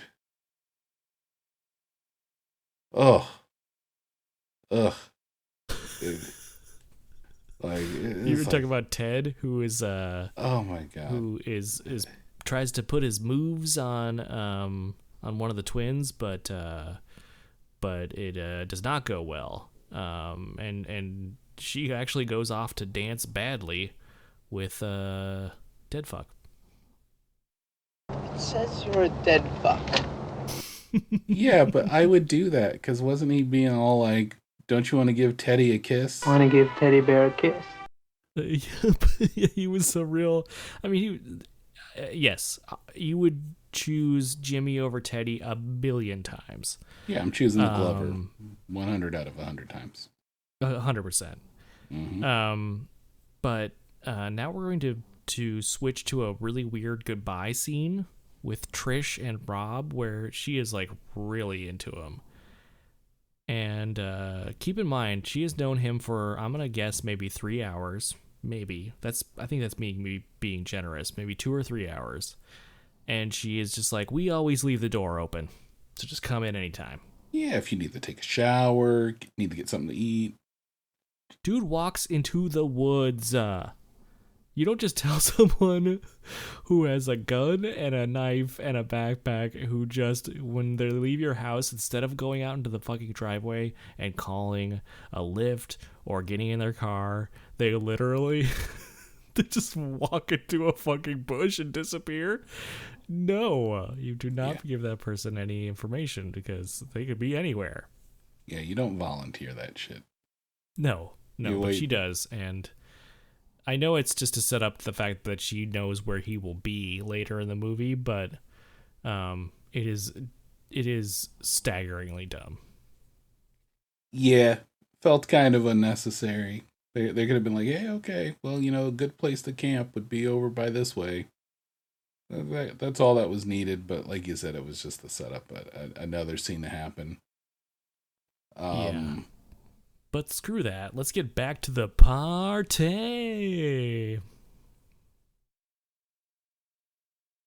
We got Ted and Jimmy talking in the kitchen, doing a hilarious joke where you stick your whole fist through your fly. yeah, yeah. I remember I went to a job interview and did that. I worked at that place for four years, so the shit works. That's all I'm saying. Works. Works. And then Crispin Glover looks like he is talking to the director when he's like, Do you see what he's doing? Do you think this is funny? He's improving right now. This Ted guy's improving. Like, this guy I- sucks. I mean, the worst part is they're caught by the Doublemint twins doing this. You know, and, yeah. and, and, and this is just like instantly embarrassing. Yeah, like I don't, I, I mean, I wouldn't do that around people I've known for 15, 20 years. I don't think I'd do that around people I've met for like the day. Granted, I guess you were bonded by uh, skinny dipping, but Yes, you have uh, nothing. Nothing's off the table. Everyone's seeing each other's business. Um, so it makes you wonder why he's even doing this. But I think it's just because we don't like Teddy or Ted. We'll just call him Ted. Yeah, anyone ever call him Teddy? No, he calls himself Teddy. See, that's even. I no, he's Even called worse. Teddy by uh the Glover, but but he refers to himself as Teddy, and that's an automatic no no. Um, Yeah, not great, but um, everyone's shotgunning beers and no one's getting their deposit back. That's for sure. Um, and uh, I love like Sam comes out of nowhere, and she's mad at Paul uh, because he's dancing with uh, Tina or Trina or Tagina. What? I, think it, I think it's I think it's I think this one was Tina. Tina, and um, uh, she's jealous and, and pissed at him, um, and decides to get revenge on him by going for a swim, um, which is ill advised, even under norm normal circumstances. Uh, if this is just a lake, and you just got there, don't go swimming at night. There are like, there are like subterranean or sorry sunken you know, logs and stuff you can get your foot caught under. You did. So don't do this. Don't go for a night swim because you're mad at your boyfriend. Yeah, I don't know who does this. Again, I'm not going uh camping at all. But uh that is not normally my normal recourse if I'm angry. I'm like, okay, well fuck you. I'm to go swimming in this lake I've never been in before. Goodbye. Um and I love that like Ted is furious that someone who never liked him still doesn't like him. And um, I think Jimmy gets a real good burn on Ted in this this uh, situation because Ted is Jimmy's trying to talk to Ted about him calling him a dead fuck constantly, and um, uh, he he's just ignoring him. He's just being like, ah, look at this guy. She was mine, and um, and he's like, why don't you run that through your fucking computer? and uh, you can see the look on Ted's face. Uh, that's that's a burn. He's burned to the core. yeah, well, we know that cuz the computation would be Says you're a dead fuck. It turns out that Ted is the dead fuck. Um, he was the really dead fuck that. all along. he was the dead fuck the whole time. The dead fuck is in the house. The call came from within the house. The dead fuck is in the house. I love so now Sam goes down to the the the dirty river, the dirty muddy river bank, and starts stripping and uh, is convinced Paul is hiding in the bushes. It might be Jason. It might just be that she's wrong. And she's like, I know you're there, Paul. She keeps expecting him to join her, but doesn't. So she just strips completely naked and dives into this brackish, dark water and starts swimming towards a raft that is just, I guess, out in the middle of the lake. It looks to be anchored quite sturdily to where uh, to where it's sitting, and um, I don't know. Like, there's so many things that you have to. There's so many uh, ways you have to just suspend your disbelief in this scene. Um, the fact that she would go for this like totally dark night swim, and the fact that there is a mysterious raft out in like you know just far enough away from shore to be hard to see and she is just like that's my destination Yeah, it's my boat. I don't know what's living in that boat. Let's do it. They didn't bring it with them.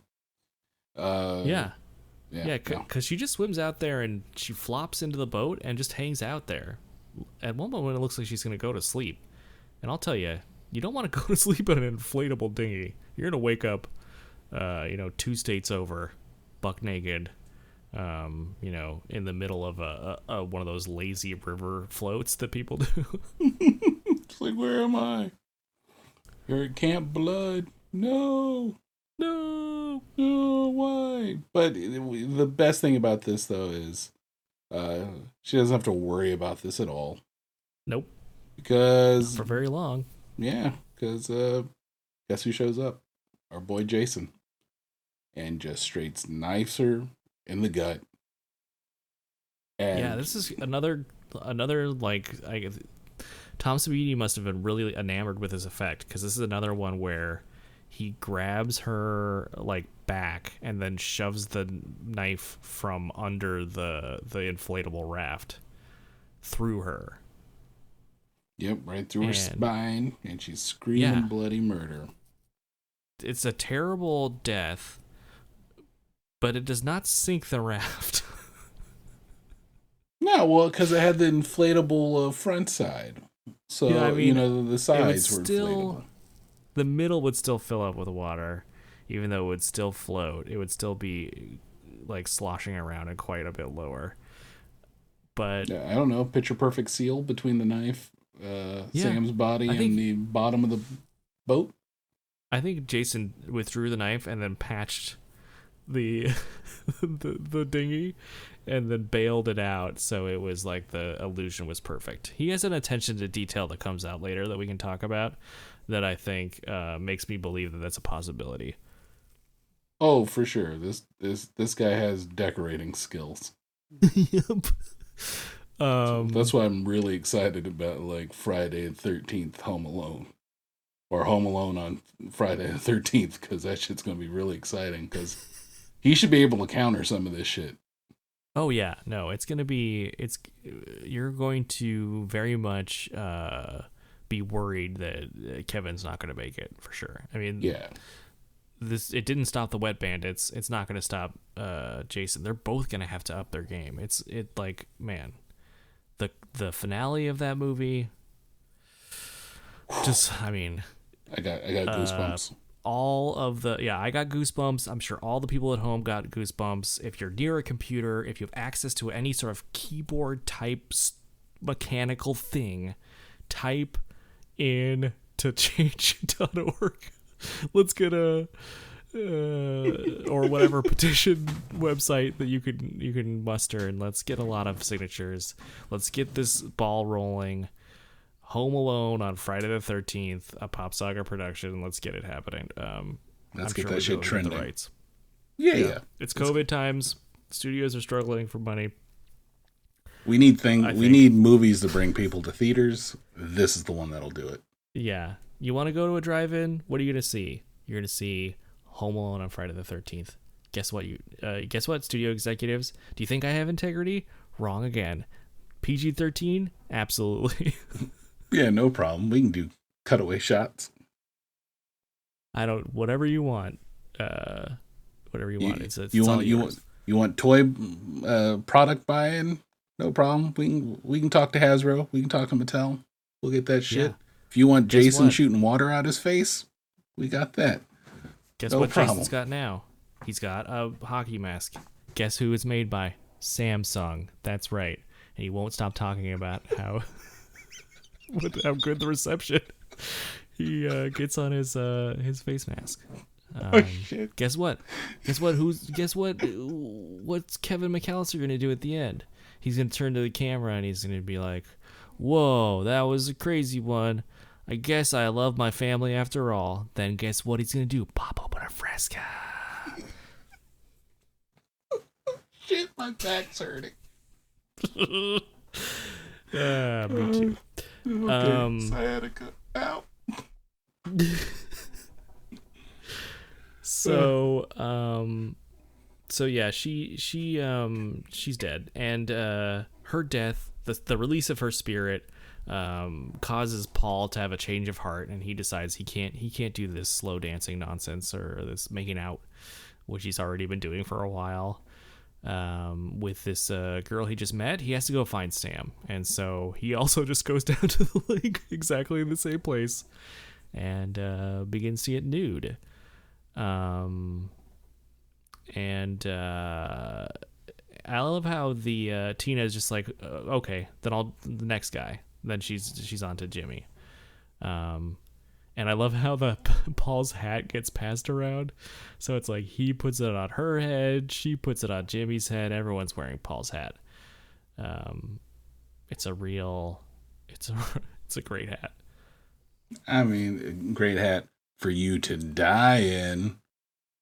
Yeah, and um, That's all I got. Sorry. Yep. um, and uh, we get uh we get great a great scene um before we cut back to Paul where we get to hate uh Ted even more because he sees um he sees uh Jimmy going upstairs with um with the girl that he was interested in I guess Tina. And um, sort of the, the final two people left are sort of forced together, and neither of them really likes each other. And he he tries to to pull pull his sweet moves on her, and um, she is not interested, and he immediately is angry. he throws whatever he's got in his hand. He's he throws an, an immediate tantrum. He's a real he's a real toxic bro. Yeah, well, he tried the same fucking line he tried on her sister. It was just like, damn, he doesn't even have any new material. He's like, hey, you want to give Teddy Bear a kiss? And she's like, okay. Sorry, dude, I'm going to get the fuck out of this house now. Like, you're the worst. Yeah, he, Um, and he doesn't look anything like a teddy bear. This guy looks like the marionette that Freddy possessed in the in, in the previous movie we talked about. fair. That's fair. um, but But- uh, so Paul is doing a great job of like sneaking out to the raft. Sam doesn't hear him at all. Little does he know that's because she's dead. Um, but uh, she he like really kind of like sneakily swims out to her. But the minute he looks at the raft, he knows she's dead. And just like whoa. yeah, he just starts screaming.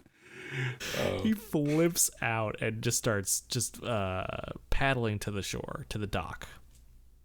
Yeah, I mean, he he gave a good old college effort. You know, his backstroke was strong, but Jason's was stronger. Um, this is this is one of my favorite kills in this movie, just by the sheer strength that Jason Jason shows, and how fucking ludicrously painful this would be. Is- Right, because he he shoves. Well, actually, go ahead. You tell us how he dies. Okay, so he's he sees Sam. He's like, "Oh no!" Starts swimming. Jason pops up, stabs him in the junk with the spear gun, hefts him in the air, out of the water, then shoots the spear gun.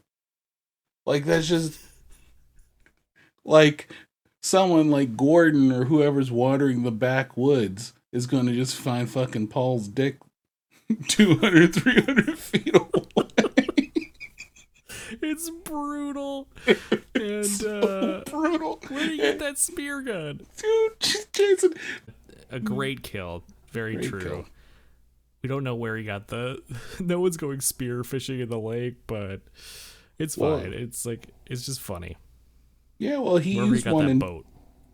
Well, he used one in part three.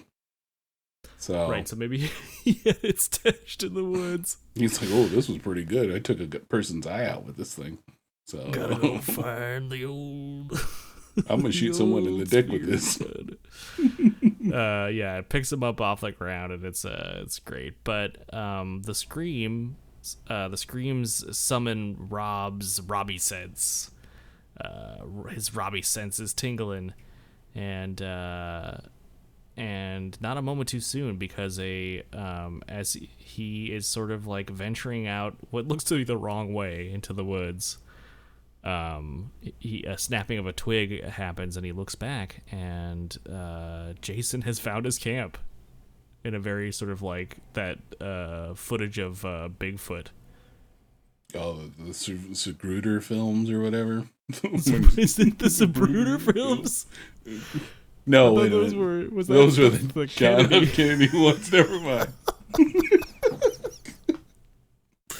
No, not like those films. Um, oh, leave no, but in. he uh, he kind of he sees him enter his camp, Yeah. and then I guess he just is like, "Oh shit!" And then I guess he waits till Jason leaves, and he goes back and he finds that Jason has broken his gun. yeah, well, it just proves Rob grabbed the wrong weapon. Yeah, should- he could have took them the gun, both. dude. Why not take both? yeah, always have that on you. I think. Um, Yeah, his fucking gun was broke, and that's what he deserves. Yep. So- and so he he Jason has found his little bivouac, and he has uh he has he's he's kind of uh, tossed it and, and wrecked his stuff. Um, so that's kind of a weird like. Rob doesn't really do anything. He just kind of like goes ten feet from his camp. His shit gets destroyed, and he goes back. Yeah, you think he Um, would have attacked him or something? Like this is why he's here. Like, yeah, we find out later that he is the brother of somebody who uh, Jason killed, and so he definitely doesn't really exhibit that. it's not.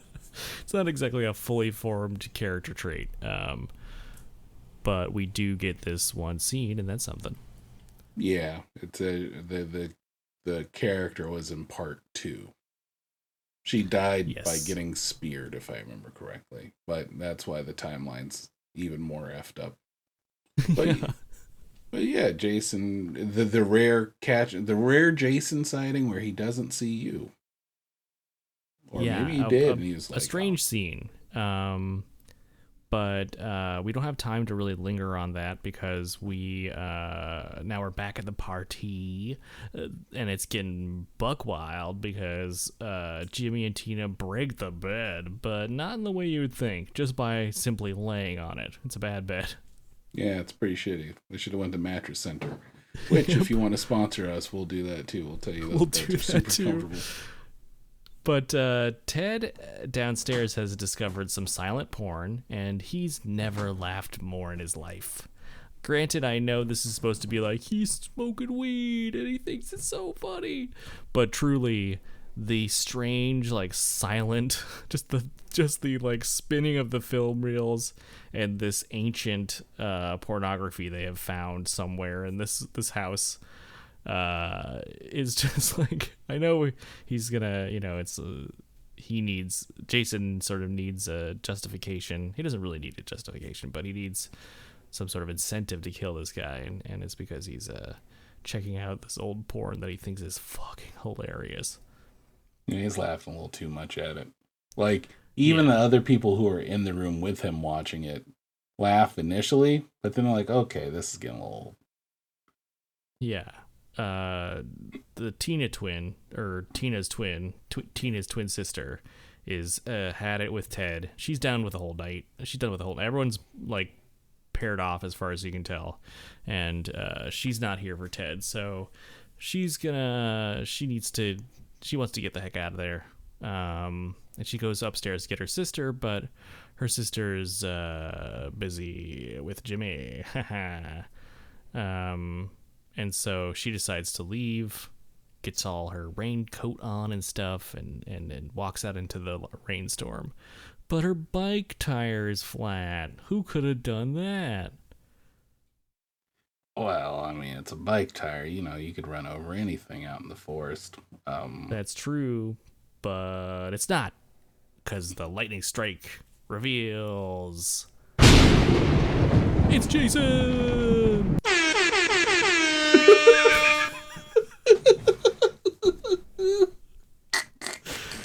Uh, yep. And he is going to impale her on a big spear of something. Yeah, which I thought would have been a cool off-screen kill until he throws her body into the wall, so you can see. Yep. I was like, whoa, that's kind of a subtle kill for this movie. And then her body goes flying into the wall with this. And I was like, okay, yeah, that makes more sense. Yeah, that tracks. That tracks. Uh, then we get Sarah, who is the um. The I was just going with prude. Uh, Yeah, well, I think this seems like might be her first time, and she's going to make sure it's special. that's fair. Like, I yeah, I mean, what the her and Doug is it? Yeah, Doug. Mhm. um yeah she's like okay we can share like you, you said earlier with the you mind if i sleep in the bottom bunk and hence you know like fucking not so subtly tells you what the fuck's gonna happen and yeah she goes upstairs and then i think we she goes uh, upstairs to freshen up. Um, she's in a romantic comedy or something. Her character is in a romantic comedy. It's Yeah. a real. It's uh, it, it's it gets sweet, but um, then we uh, then we see Mama Jarvis is back. Uh, she's back home. She's mad. Uh, that you know Gordon's out and you know the the doors open and and um, but then the lights won't turn on. Oddly enough, maybe it's the lightning storm. Um, but uh, she spends a good what feels like 15 minutes just calling out names and nobody responding. yeah i mean the house is you know pretty decent size but it ain't that big um yeah. And she like, complains about being wet and spends the entire time drying herself off, but it drove me crazy that she just goes right back into the rain again. Yeah, you think at that point you'd grab an umbrella or something. Um, but yeah, when she goes back out in the uh, rain, uh, what we alluded to earlier, she's startled by someone, and then we we we cut away uh, to uh, what, Trish and Tommy, and so we don't know what happens to Mrs. Jarvis, but I can confirm that she was killed in this killed in this movie. They talk about it, I think, in part six. Um, how his Okay. mom died, and they originally were they originally I think filmed a scene where you could have seen her body in the bathtub, but uh, that ended up on the cutting room floor. Interesting. Yeah, they do not resolve her fate by the end of the film in any clear way, but um, it's heavily implied, I would say. I mean, you get the music, she is startled by someone, and then it just cuts away. Um, and uh, we cut back to Sarah's big night. Um, you know, she's got a robe on. She has uh, brought some special underwear for the occasion and um, she really looks like she's she's just kind of preparing, and she looks like she feels like this is going to be a night to remember, and it will be, but for all the wrong reasons. Um, back at the Jarvis's house, the kids have returned, and the house is still dark, and now mom is nowhere to be found.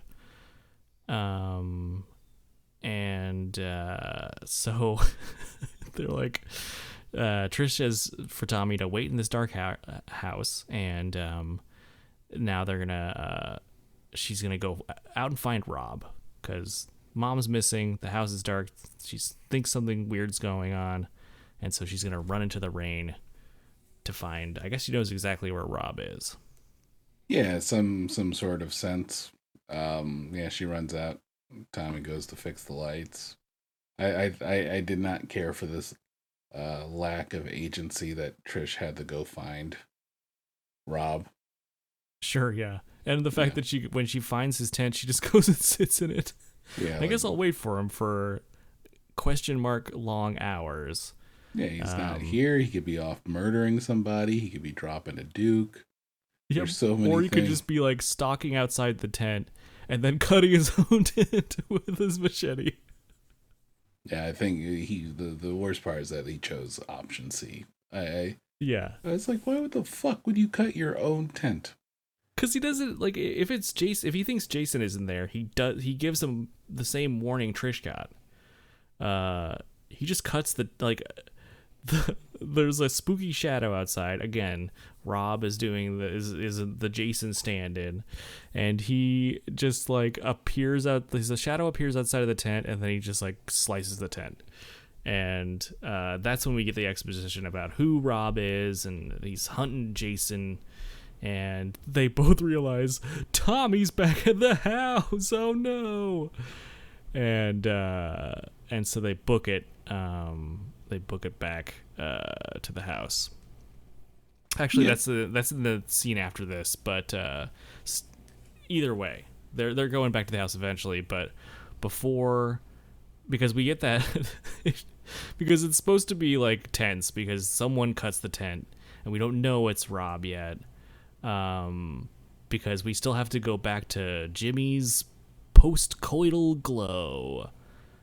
Um, he and Tina uh, hooked up, and he wants to know if he was a dead fuck or not. He's very uh, insecure about this. But the man that killed your sister is dead.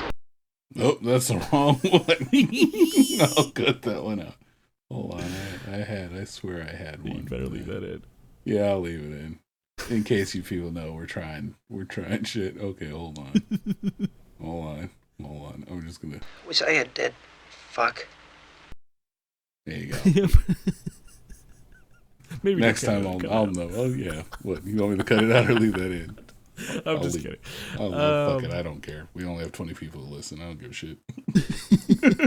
I'll cut that. we out. love you 20 people we'll, uh, Oh, we'll make it as immensely. professional as possible uh, possible uh, for you but uh, you know um so uh yeah he's very concerned about that it's been weighing on him the, the whole movie clearly um and you really kind of are on Jimmy's team until he goes downstairs with her underwear and parades it around like a trophy in front of Ted and um, they're gonna have some red wine to celebrate. Yeah. they say it in a real funny way. Yeah. Where's the red Um, wine? Where's the corkscrew? Where's Yep, the where's the corkscrew?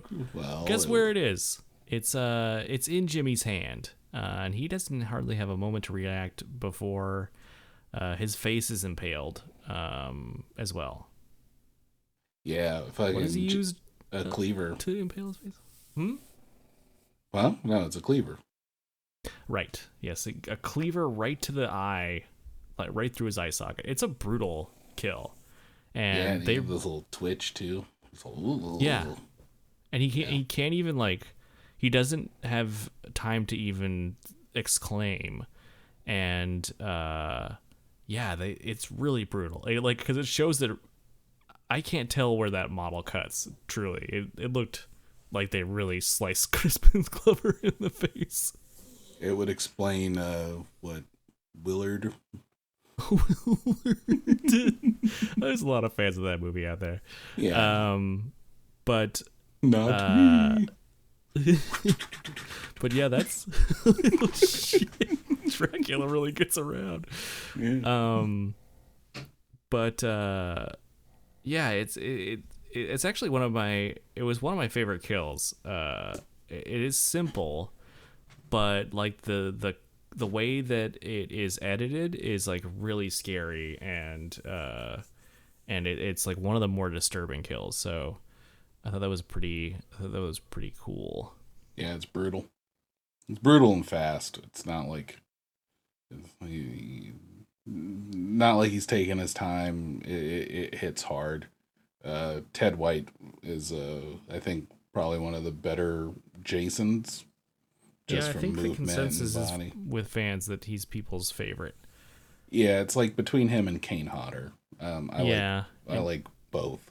Um, yeah. Kane Hodder brought a little, a real different energy, but we'll we'll get to him eventually. yeah, Um, yeah, yeah.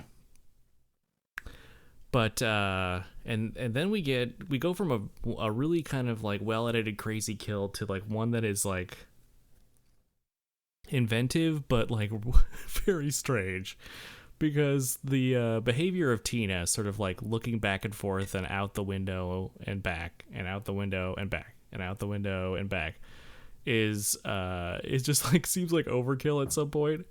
Um and Jason seems to think so too because like on her fifth time sort of like peering out the window he uh just uh breaks through and and just hucks her off the the second story uh balcony and I got to give it up to the stunt person who did this stunt because sh- she looks like she hits that car for real um Well, I I've, mean, it uh, was the did- '80s. Did we She- see someone, someone die for real?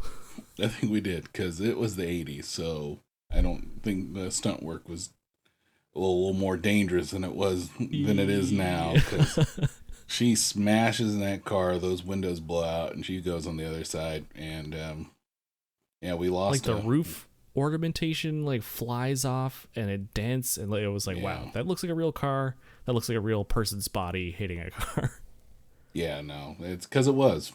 Um, it was. No, no ifs, ands, or buts about it. Uh, someone died that day for real.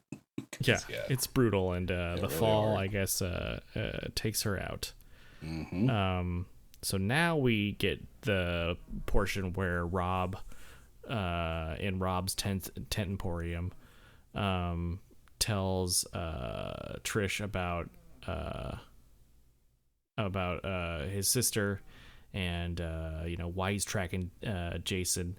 A little bit of fun trivia about this sequence is that originally rob was supposed to have uh high tech stuff um like high tech gadgets and things, but the props look so fucking cheap that they decided they were like, nah. Weird. Yeah, very weird.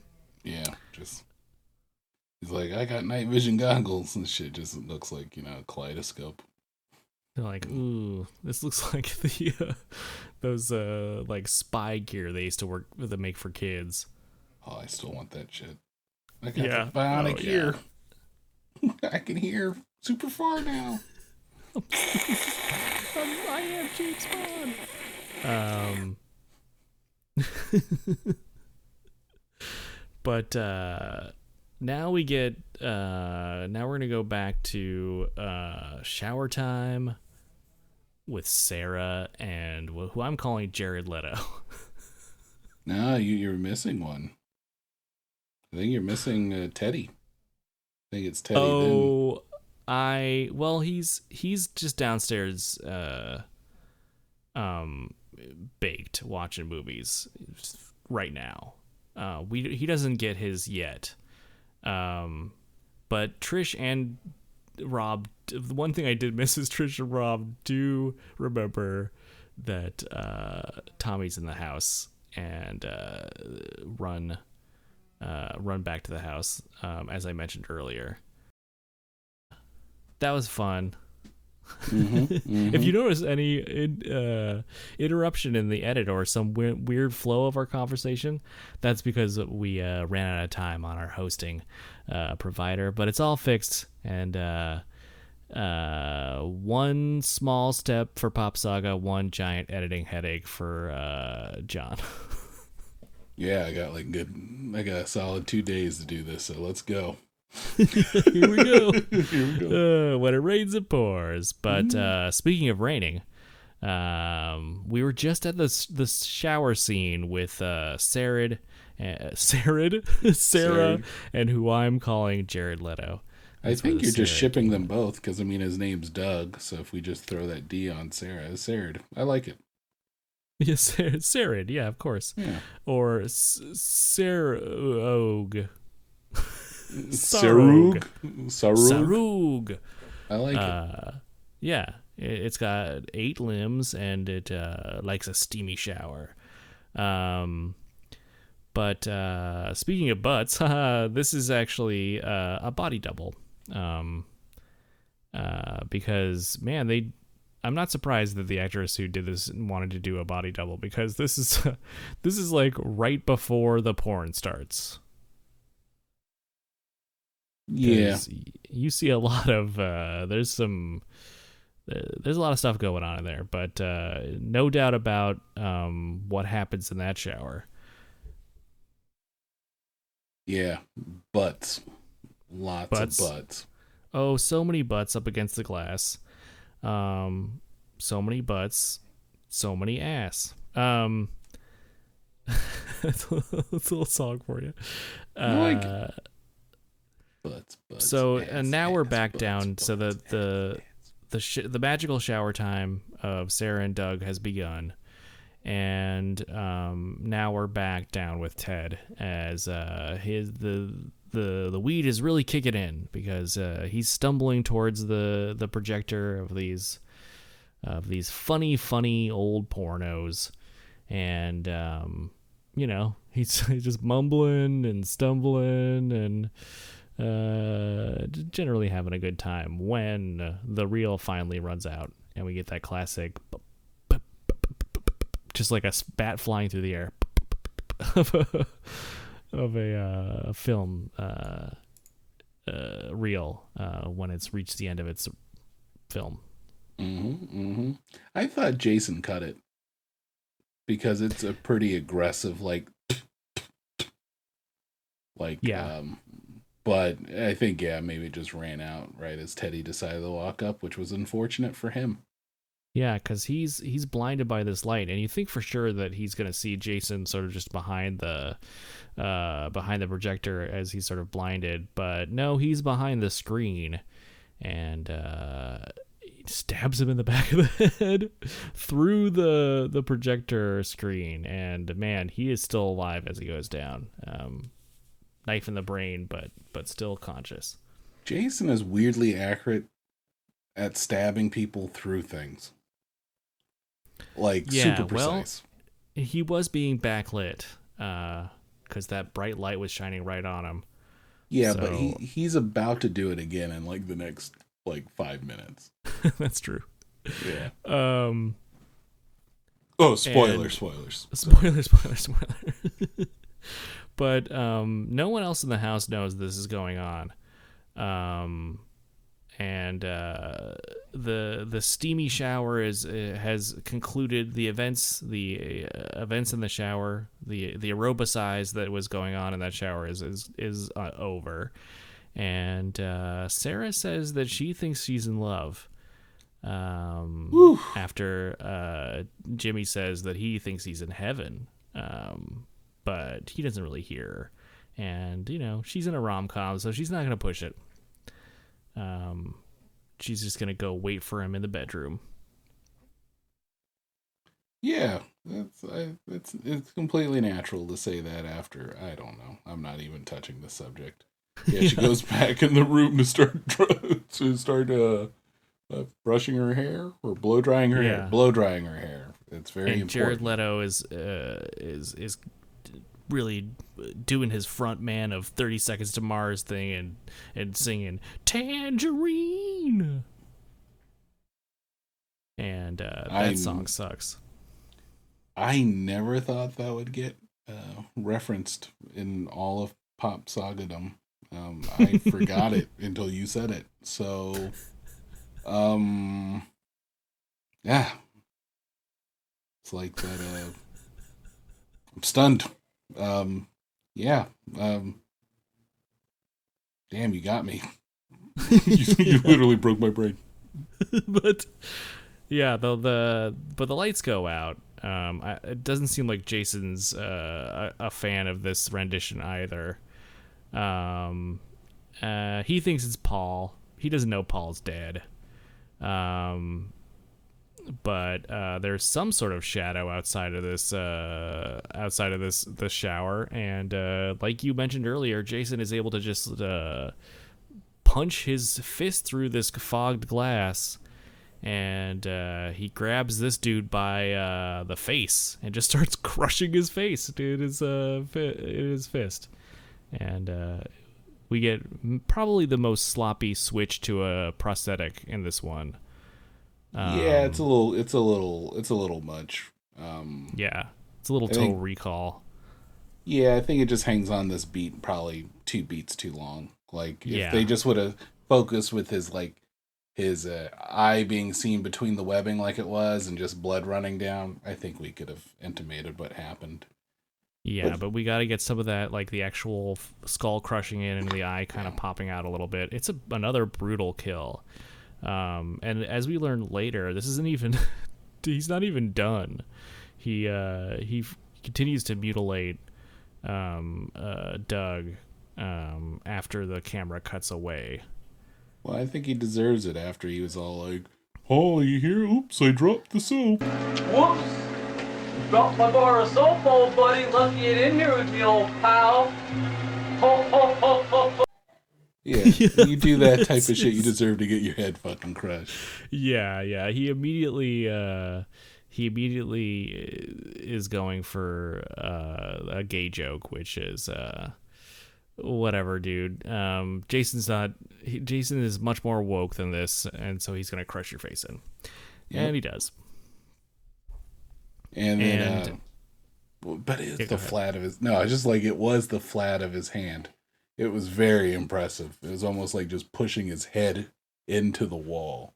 Yes. Yeah, Just- that was. it's a very you know it's spoiler alert if you haven't seen the entirety of game of thrones thrones but it's a very uh um that one scene where the guy gets his head split open Yeah, we're not going to say which one because that would because it's still within the realm of spoiler spoilers. So yeah i mean Yeah. it happens to a few people but yeah, you'll know which Um, one we're talking about when you watch it. but if you've seen the show you know what we're saying yeah, uh Sarah goes back in the shower to see what uh, to what Doug's up to because he's taken so long, and uh, finds his head impaled on some of the the shards of the shower glass.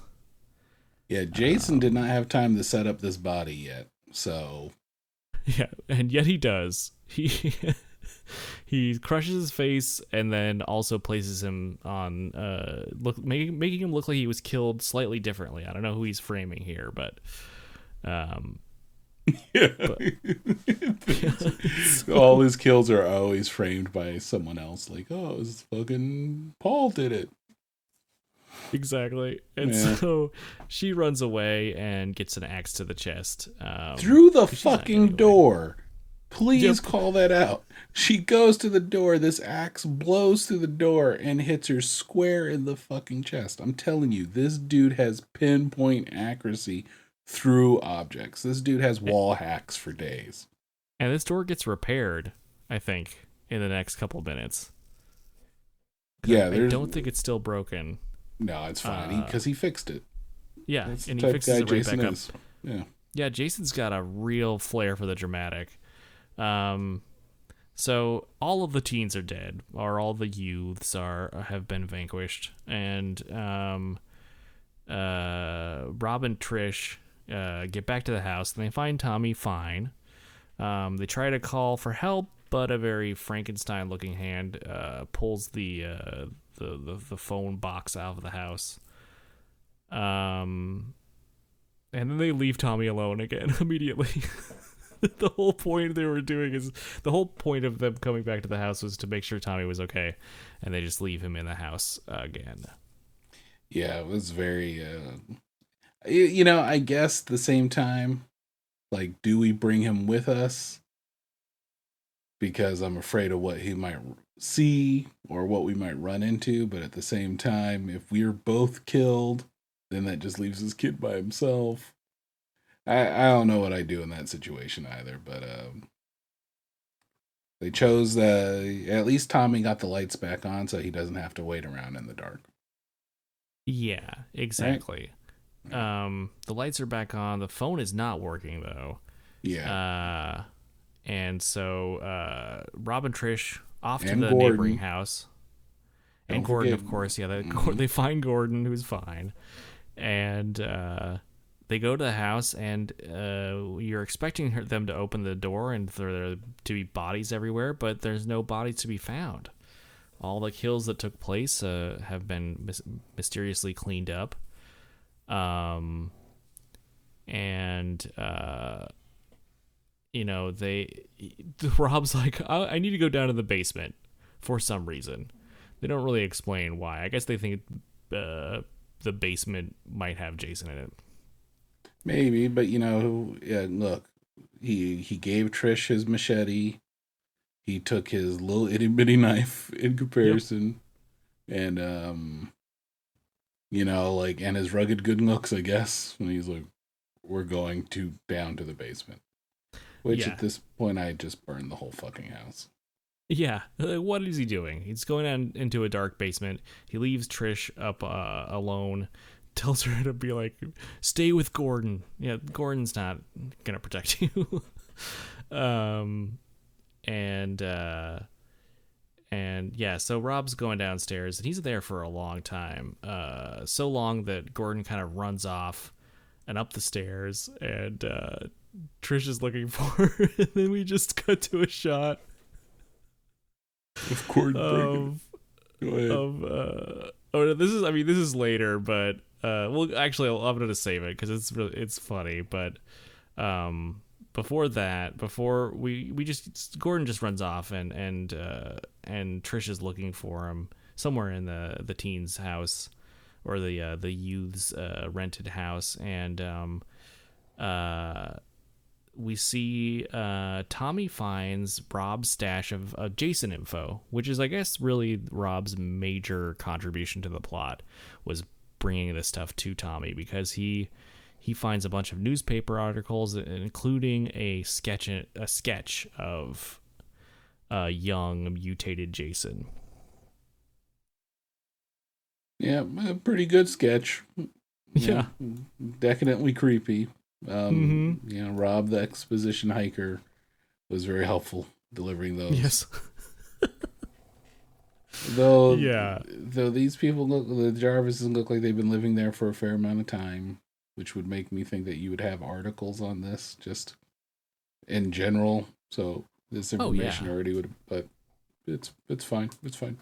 Fine. Yeah, they've been there for a little bit at least, but and especially uh, if the timeline is as of y- as you mentioned, then surely they would know about all this stuff, including all the heinous murders and all the stuff that took place not not but a half mile away from where they they live. Um, but uh, I guess Trish can't find uh Gordon. Gordon, and that's because Gordon is thrown off, thrown through a window. Oh, he's um, not thrown. Mm-mm. I, deb I, I not. debate this. I thought Jason throws him through the window. No, he is. He gets spooked, runs upstairs, and then jumps out the window. Okay, He's not I thought thrown for sure he got sp- he like kind of like smelled Jason, runs upstairs to confront Jason, and Jason throws him out the window. no, well, I guess uh, Jason is in the basement, isn't he? Yeah, spoiler, spoiler. Yeah. yeah, and that's another problem. But yeah, no, Gordon just gets spooked.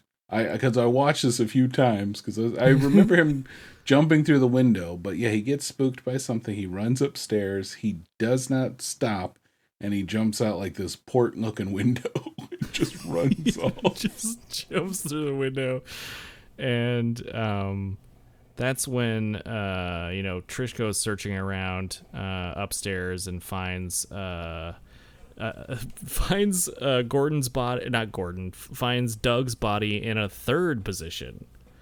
Uh, now sort of like staked to the wall. hmm and uh, of course she's like he's here and runs down um, to warn rob uh, um, about what's going on. And uh, rob uh, breaks through the stairs coming up from the basement and uh, drops his knife and decides he's got to go back for it. Yeah, the the, the uh, order of events here always weirded me out because I wasn't ever sure if it was Rob who just broke through it, or like Jason was down there secretly filing one of this this portion of the steps to be weakened, and that's Yeah. why Rob the whole time he was in the basement couldn't find fucking Jason because he was just hiding Yeah. underneath. The, The basement does not look very big. And No. uh, Rob cannot find him. Uh, Jason, I guess, is hiding under the stairs, as you said, filing away the stairs and weakening it. Um, but Rob, yeah, he goes back down to get his knife, and um, the knife is not the only thing he gets. yeah, fucking this six foot something tall monster of a dude just appears. Yeah, Right? Rob gets a couple licks in there, but uh, Jason easily overpowers him and starts killing him with a gardening trowel. Yeah. yeah, it was a gardening trowel. It's fucked up. And he's just screaming for Trish to leave. Like, Yep. you know, get out of there. And then he just says the saddest, funniest thing I've ever heard in a movie. just the he's just all like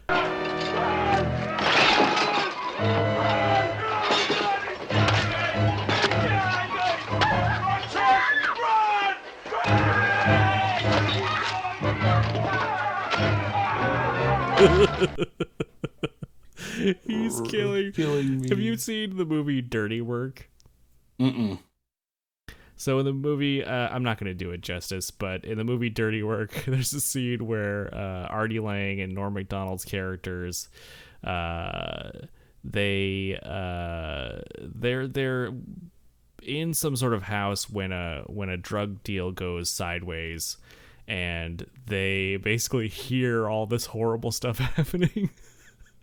like I think at one point, uh, a guy's like uh ah i've got a chainsaw. And then he's like oh no he took my chainsaw and now he's using it on me. And so they kind of like narrate all the horrible things that's happening in the uh in the next room without showing it.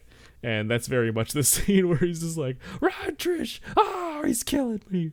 He's killing me trish. Run oh i'm dying over here it's so s- it's it's like funny and terribly sad and Yeah, it's actually really disturbing because of how long it's taking to kill him. Like he knows he's gonna die, and he's slowly being just like punctured by this horrible little gardening trowel or whatever, like soil, uh, you know, uh, like disturbing uh, Yeah. gardening tool this is. But uh, yeah, it's it's a pretty it's a, it's a pretty terrible death.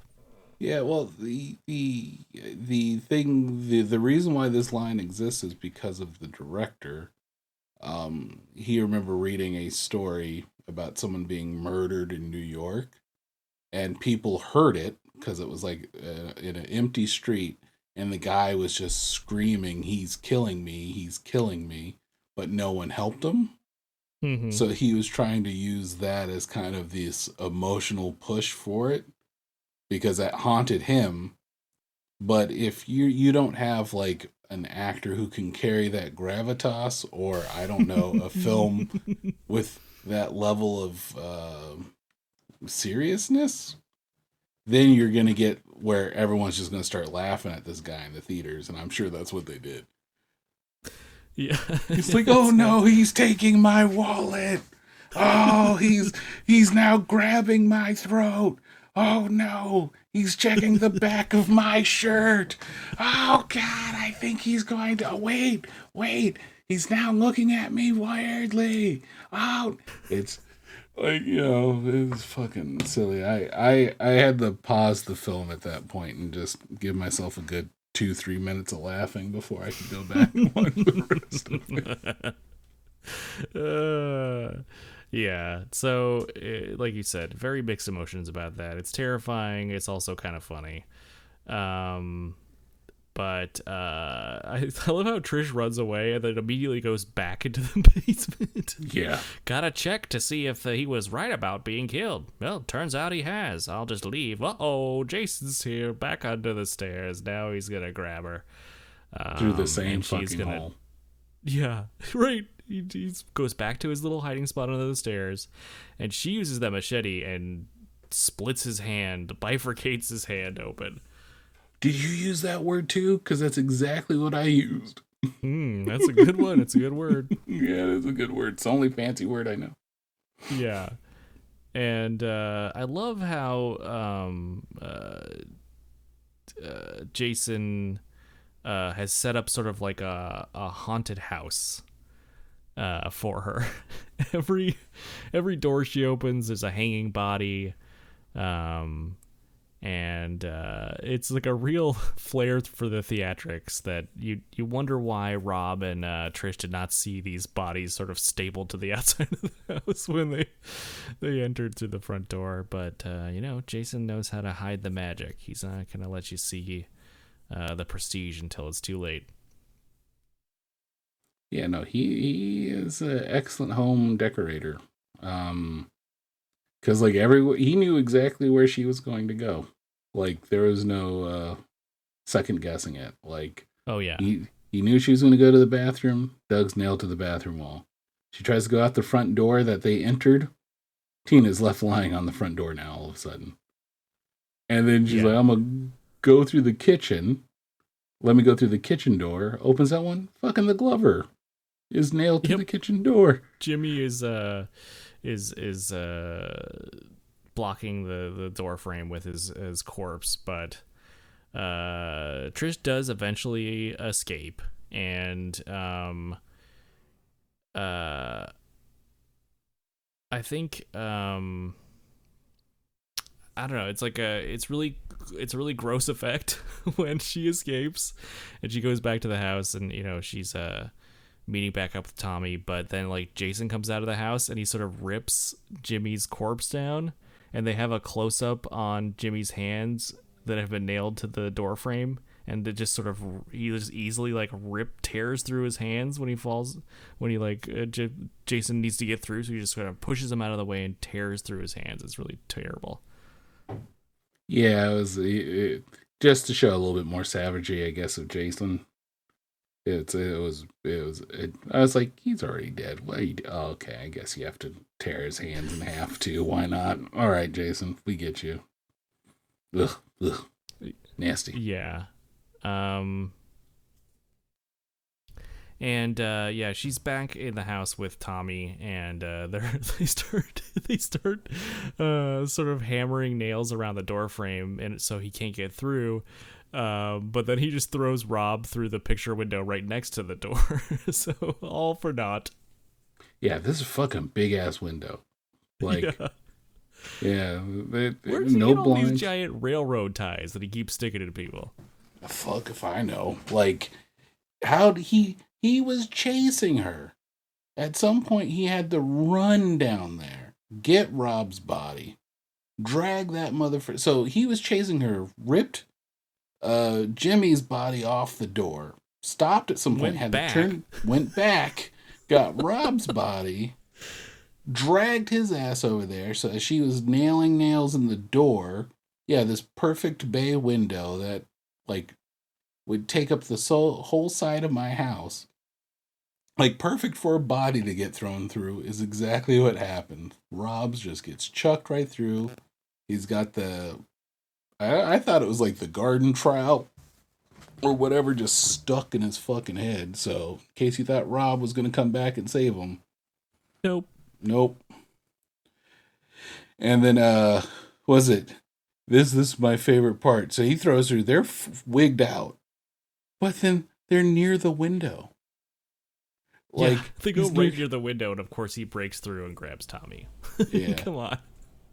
and then- But to Trish's credit, she goes to town on him with that hammer. Yep. She starts uh, thunking him upside the head. Like, I mean, good Yeah. for her. Um, this was a real scared uh, Corey Feldman, um, because the uh, the the guy playing Jason Ted White couldn't stand him either. Said he was a brat. so the timing, he they they all rehearsed the timing, but then he off countered the timing by a few seconds. So Feldman didn't know what the hell was going to come. So when he broke through the window, like the look on his face, which is true fright, was real fright because It's genuine. It was That's great. genuine, yeah. Um, yeah, like you said, Trish is just popping him upside the head, and then she gets the bright idea. Was like, there's the flat of a hammer, and then there's the claw of the hammer, and she just swings that claw of the hammer right into Jason's neck. Yeah, and that gives them. It just makes him mad. But yeah, it doesn't work very uh, well. that gives them enough time to run upstairs and uh, hide in a room, lock the door, put a little bookcase in front of it, which I'm sure will work. And uh, it doesn't. No.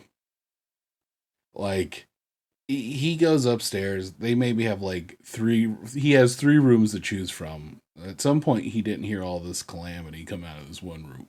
So he checks he's he's trying to open the door, it doesn't open, and he just smashes the shit out of that door and throws that bookcase like with one hand like it's nothing. Like it's no problem. But he does kind of get his pants stuck on the door when he's coming in.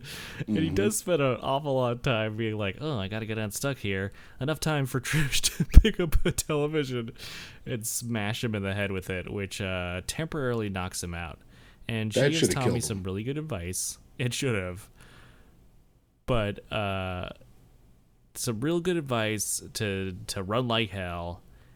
Um, and uh, instead they kind of sneak out, and that works just about as well as you think it would. Yeah, normally like you'd get this, and this is funny because I thought this scene was lit because their house was lit up, which you know normally you're seeing all this happen in the dark. So yeah, they try. funny. Yeah, they just try to sneak out, and all of a sudden Jason's like, "Uh oh!" Yeah. I was I was pretending. yeah, And he uh he pops up. Um and uh so yeah, she pops up and let's see. Uh he chases so Tommy gets the fuck out of there. Uh he um he, he misses Trish again with the axe hmm and uh she actually they go back and forth between the two houses quite a bit because she runs out of the house again and into the house that those youths were renting um and up the stairs again and, and then pulls a gordon yeah. It jumps out the only other window because Yep. at this point all the windows had to be broken.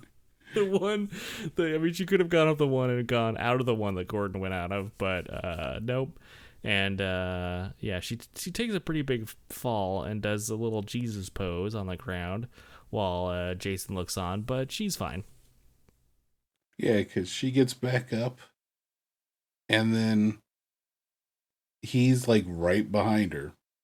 Well he's like up remember he's upstairs He's like, upstairs. looking at her and then she starts to move and he's like oh oh better get down there I mean, this dude must. I wonder what his 40 yard dash looks like because he was upstairs and then he was downstairs. And she's running back towards the house screaming. And he's like kind of hustling. It's not like he's walking casually uh, behind her. He He's he's probably like what? Two two person length away from her or something like that. And uh, yeah yeah, I love it. She goes in the house. She has the the machete that was there was near the front door. We get a scene of um, Tommy cutting his hair, looking at the articles, and then yeah Tommy. he's doing he's clearly got an idea he's got all the articles hung up uh, around the mirror he's had time to do that and he is kind of like he's he's putting some eye black under his eyes and he's Mhm.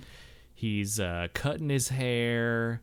Um uh my wife brought up a really funny point that they spend so much time like establishing him as somebody who sculpts and molds like advanced masks. And we know from the first movie that Jason did have a bit of a Toxic Avenger type visage um but Tommy is just like uh no time to do that he's just gonna put a little bit of eyeshadow under the uh under the old eyes and it'd make him look a little tired that'll trick Jason Yeah, it's just enough. It's just enough. I just was like, you don't have a bald cap already?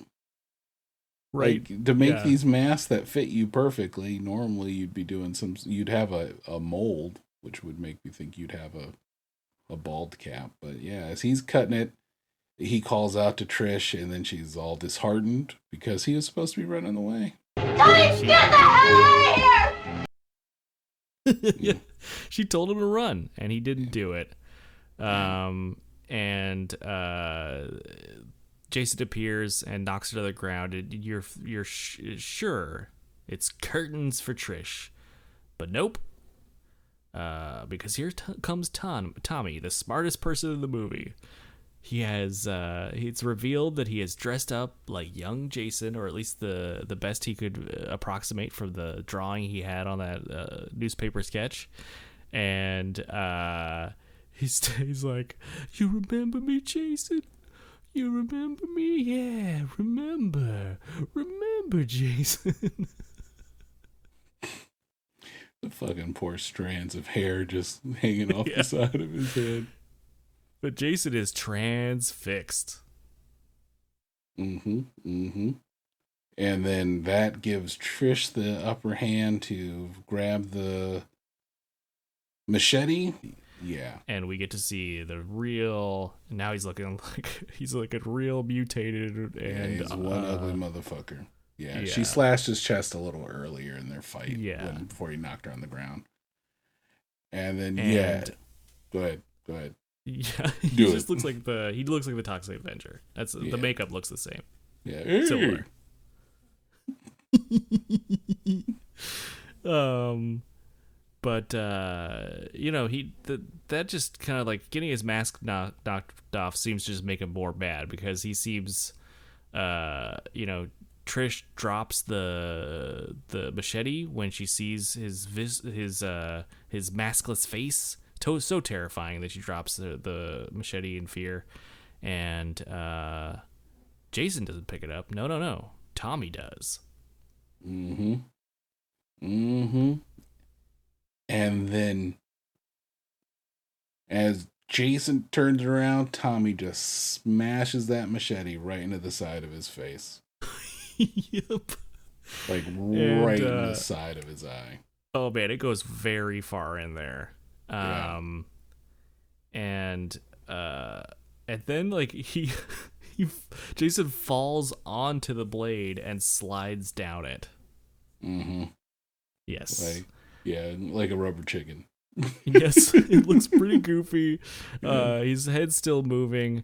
Um, uh, Tommy and Trish embrace, but Tommy's seen too many horror movies, so when he notices a little bit of twitching hand on Jason, he does not hesitate to pick up that machete once again and just wail on him. Yeah, he wails on him so hard.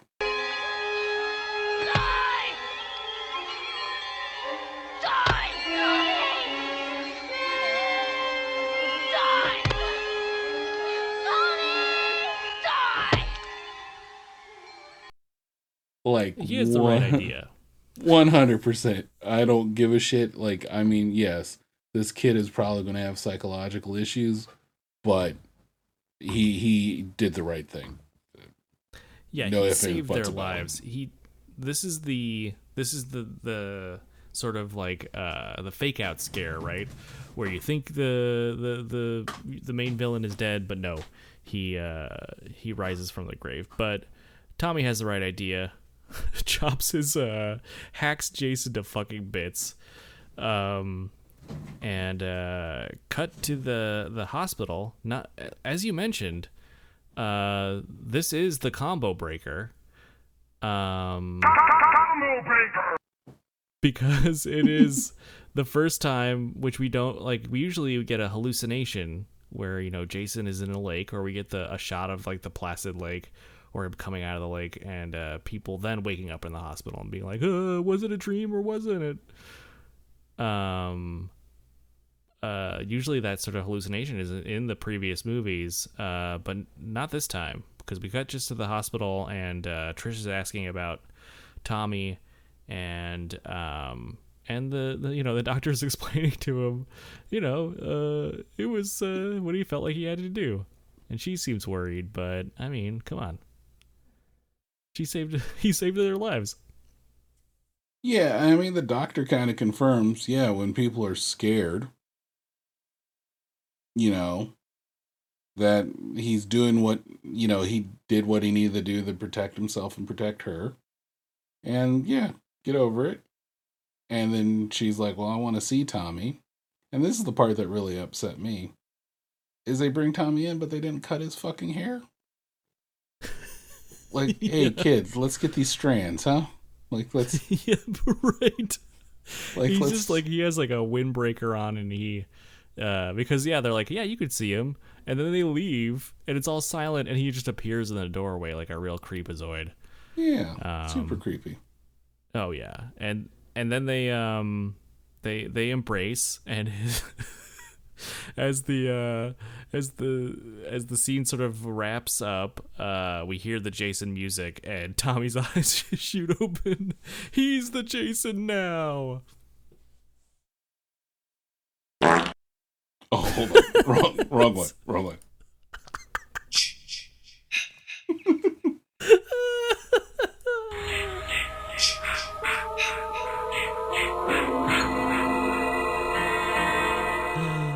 He's the Jason now.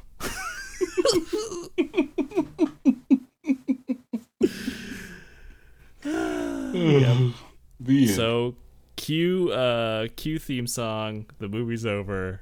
He's the Jason now. Uh something that will not really be paid off in the next movie. Um Almost but uh, that's the implication here. I mean, this is uh this this was supposed to be the end of the of the series. So Yep. this was meant to be an ambiguous does Jason continue on or doesn't he? Does the the spirit or the curse of Jason continue on? And uh but as you know, this is not where it ended. Yeah. Um, uh, uh, six more sequels after this. Literally six more movies. six more movies. and everyone even- wanted to be done with this movie. The studio, the creators, everyone was done with this franchise, but audience weren't. People love Jason and his wacky antics and his all his crazy kills. Yeah, I mean that's just kind of like why you watch them.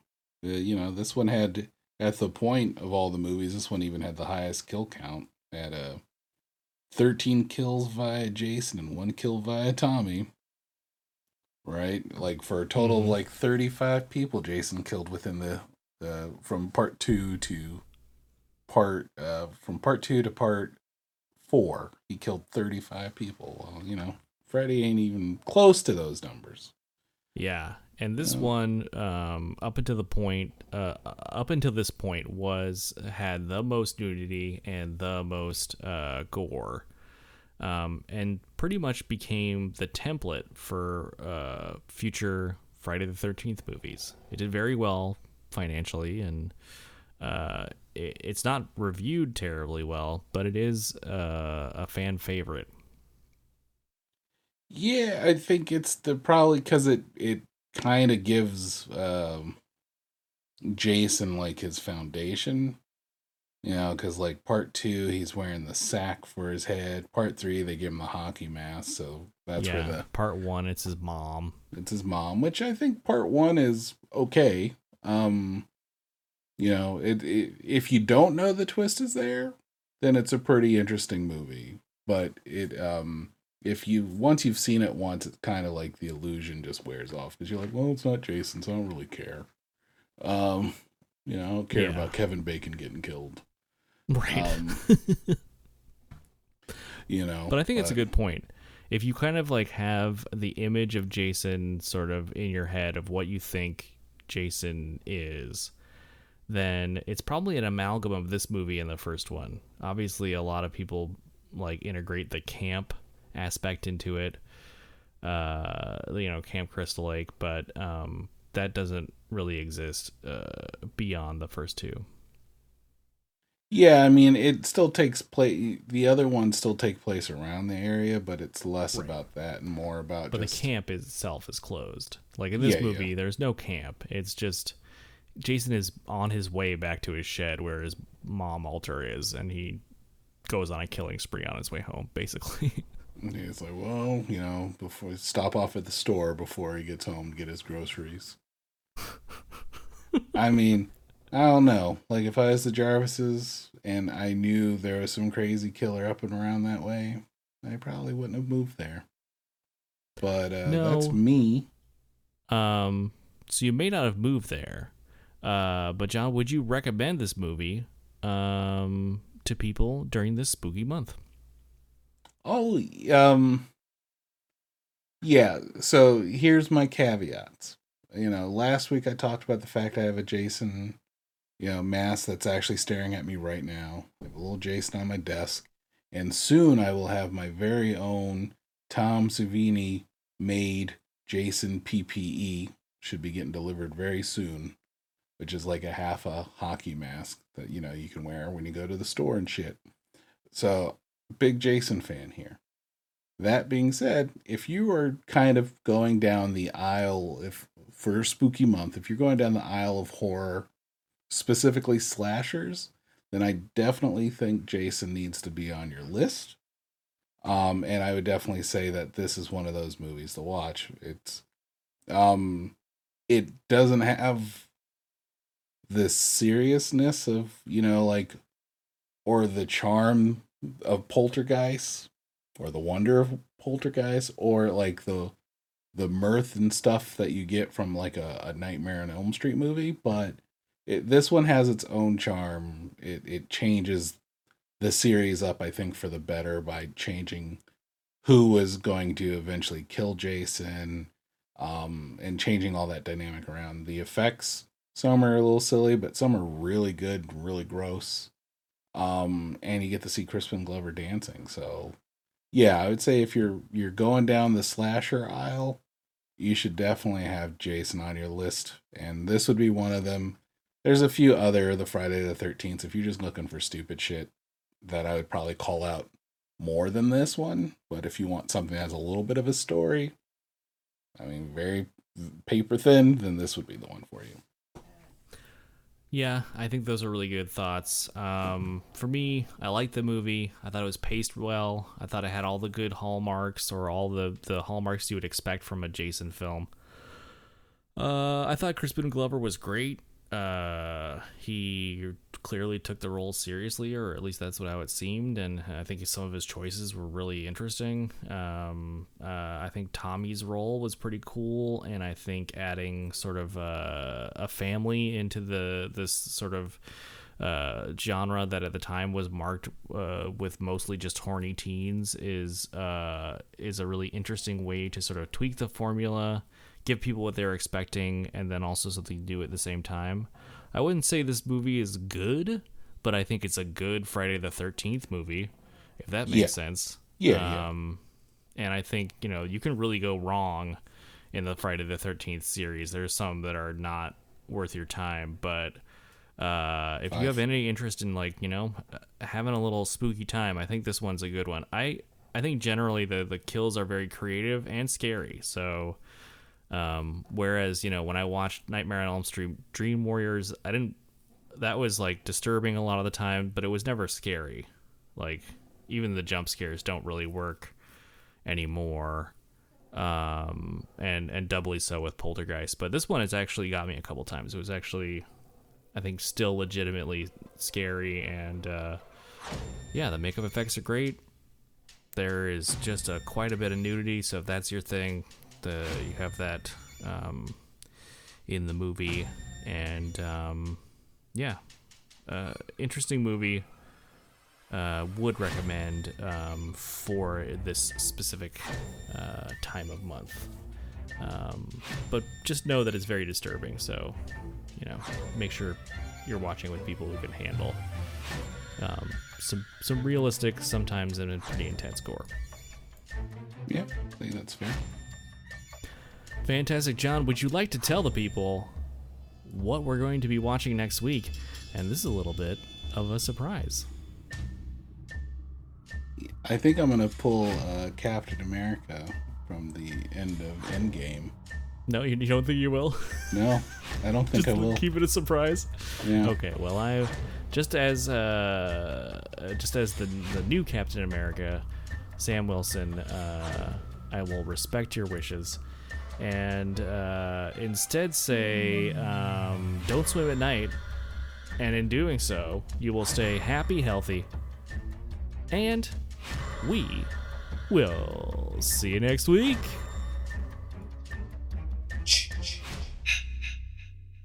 It says you're a dead fuck.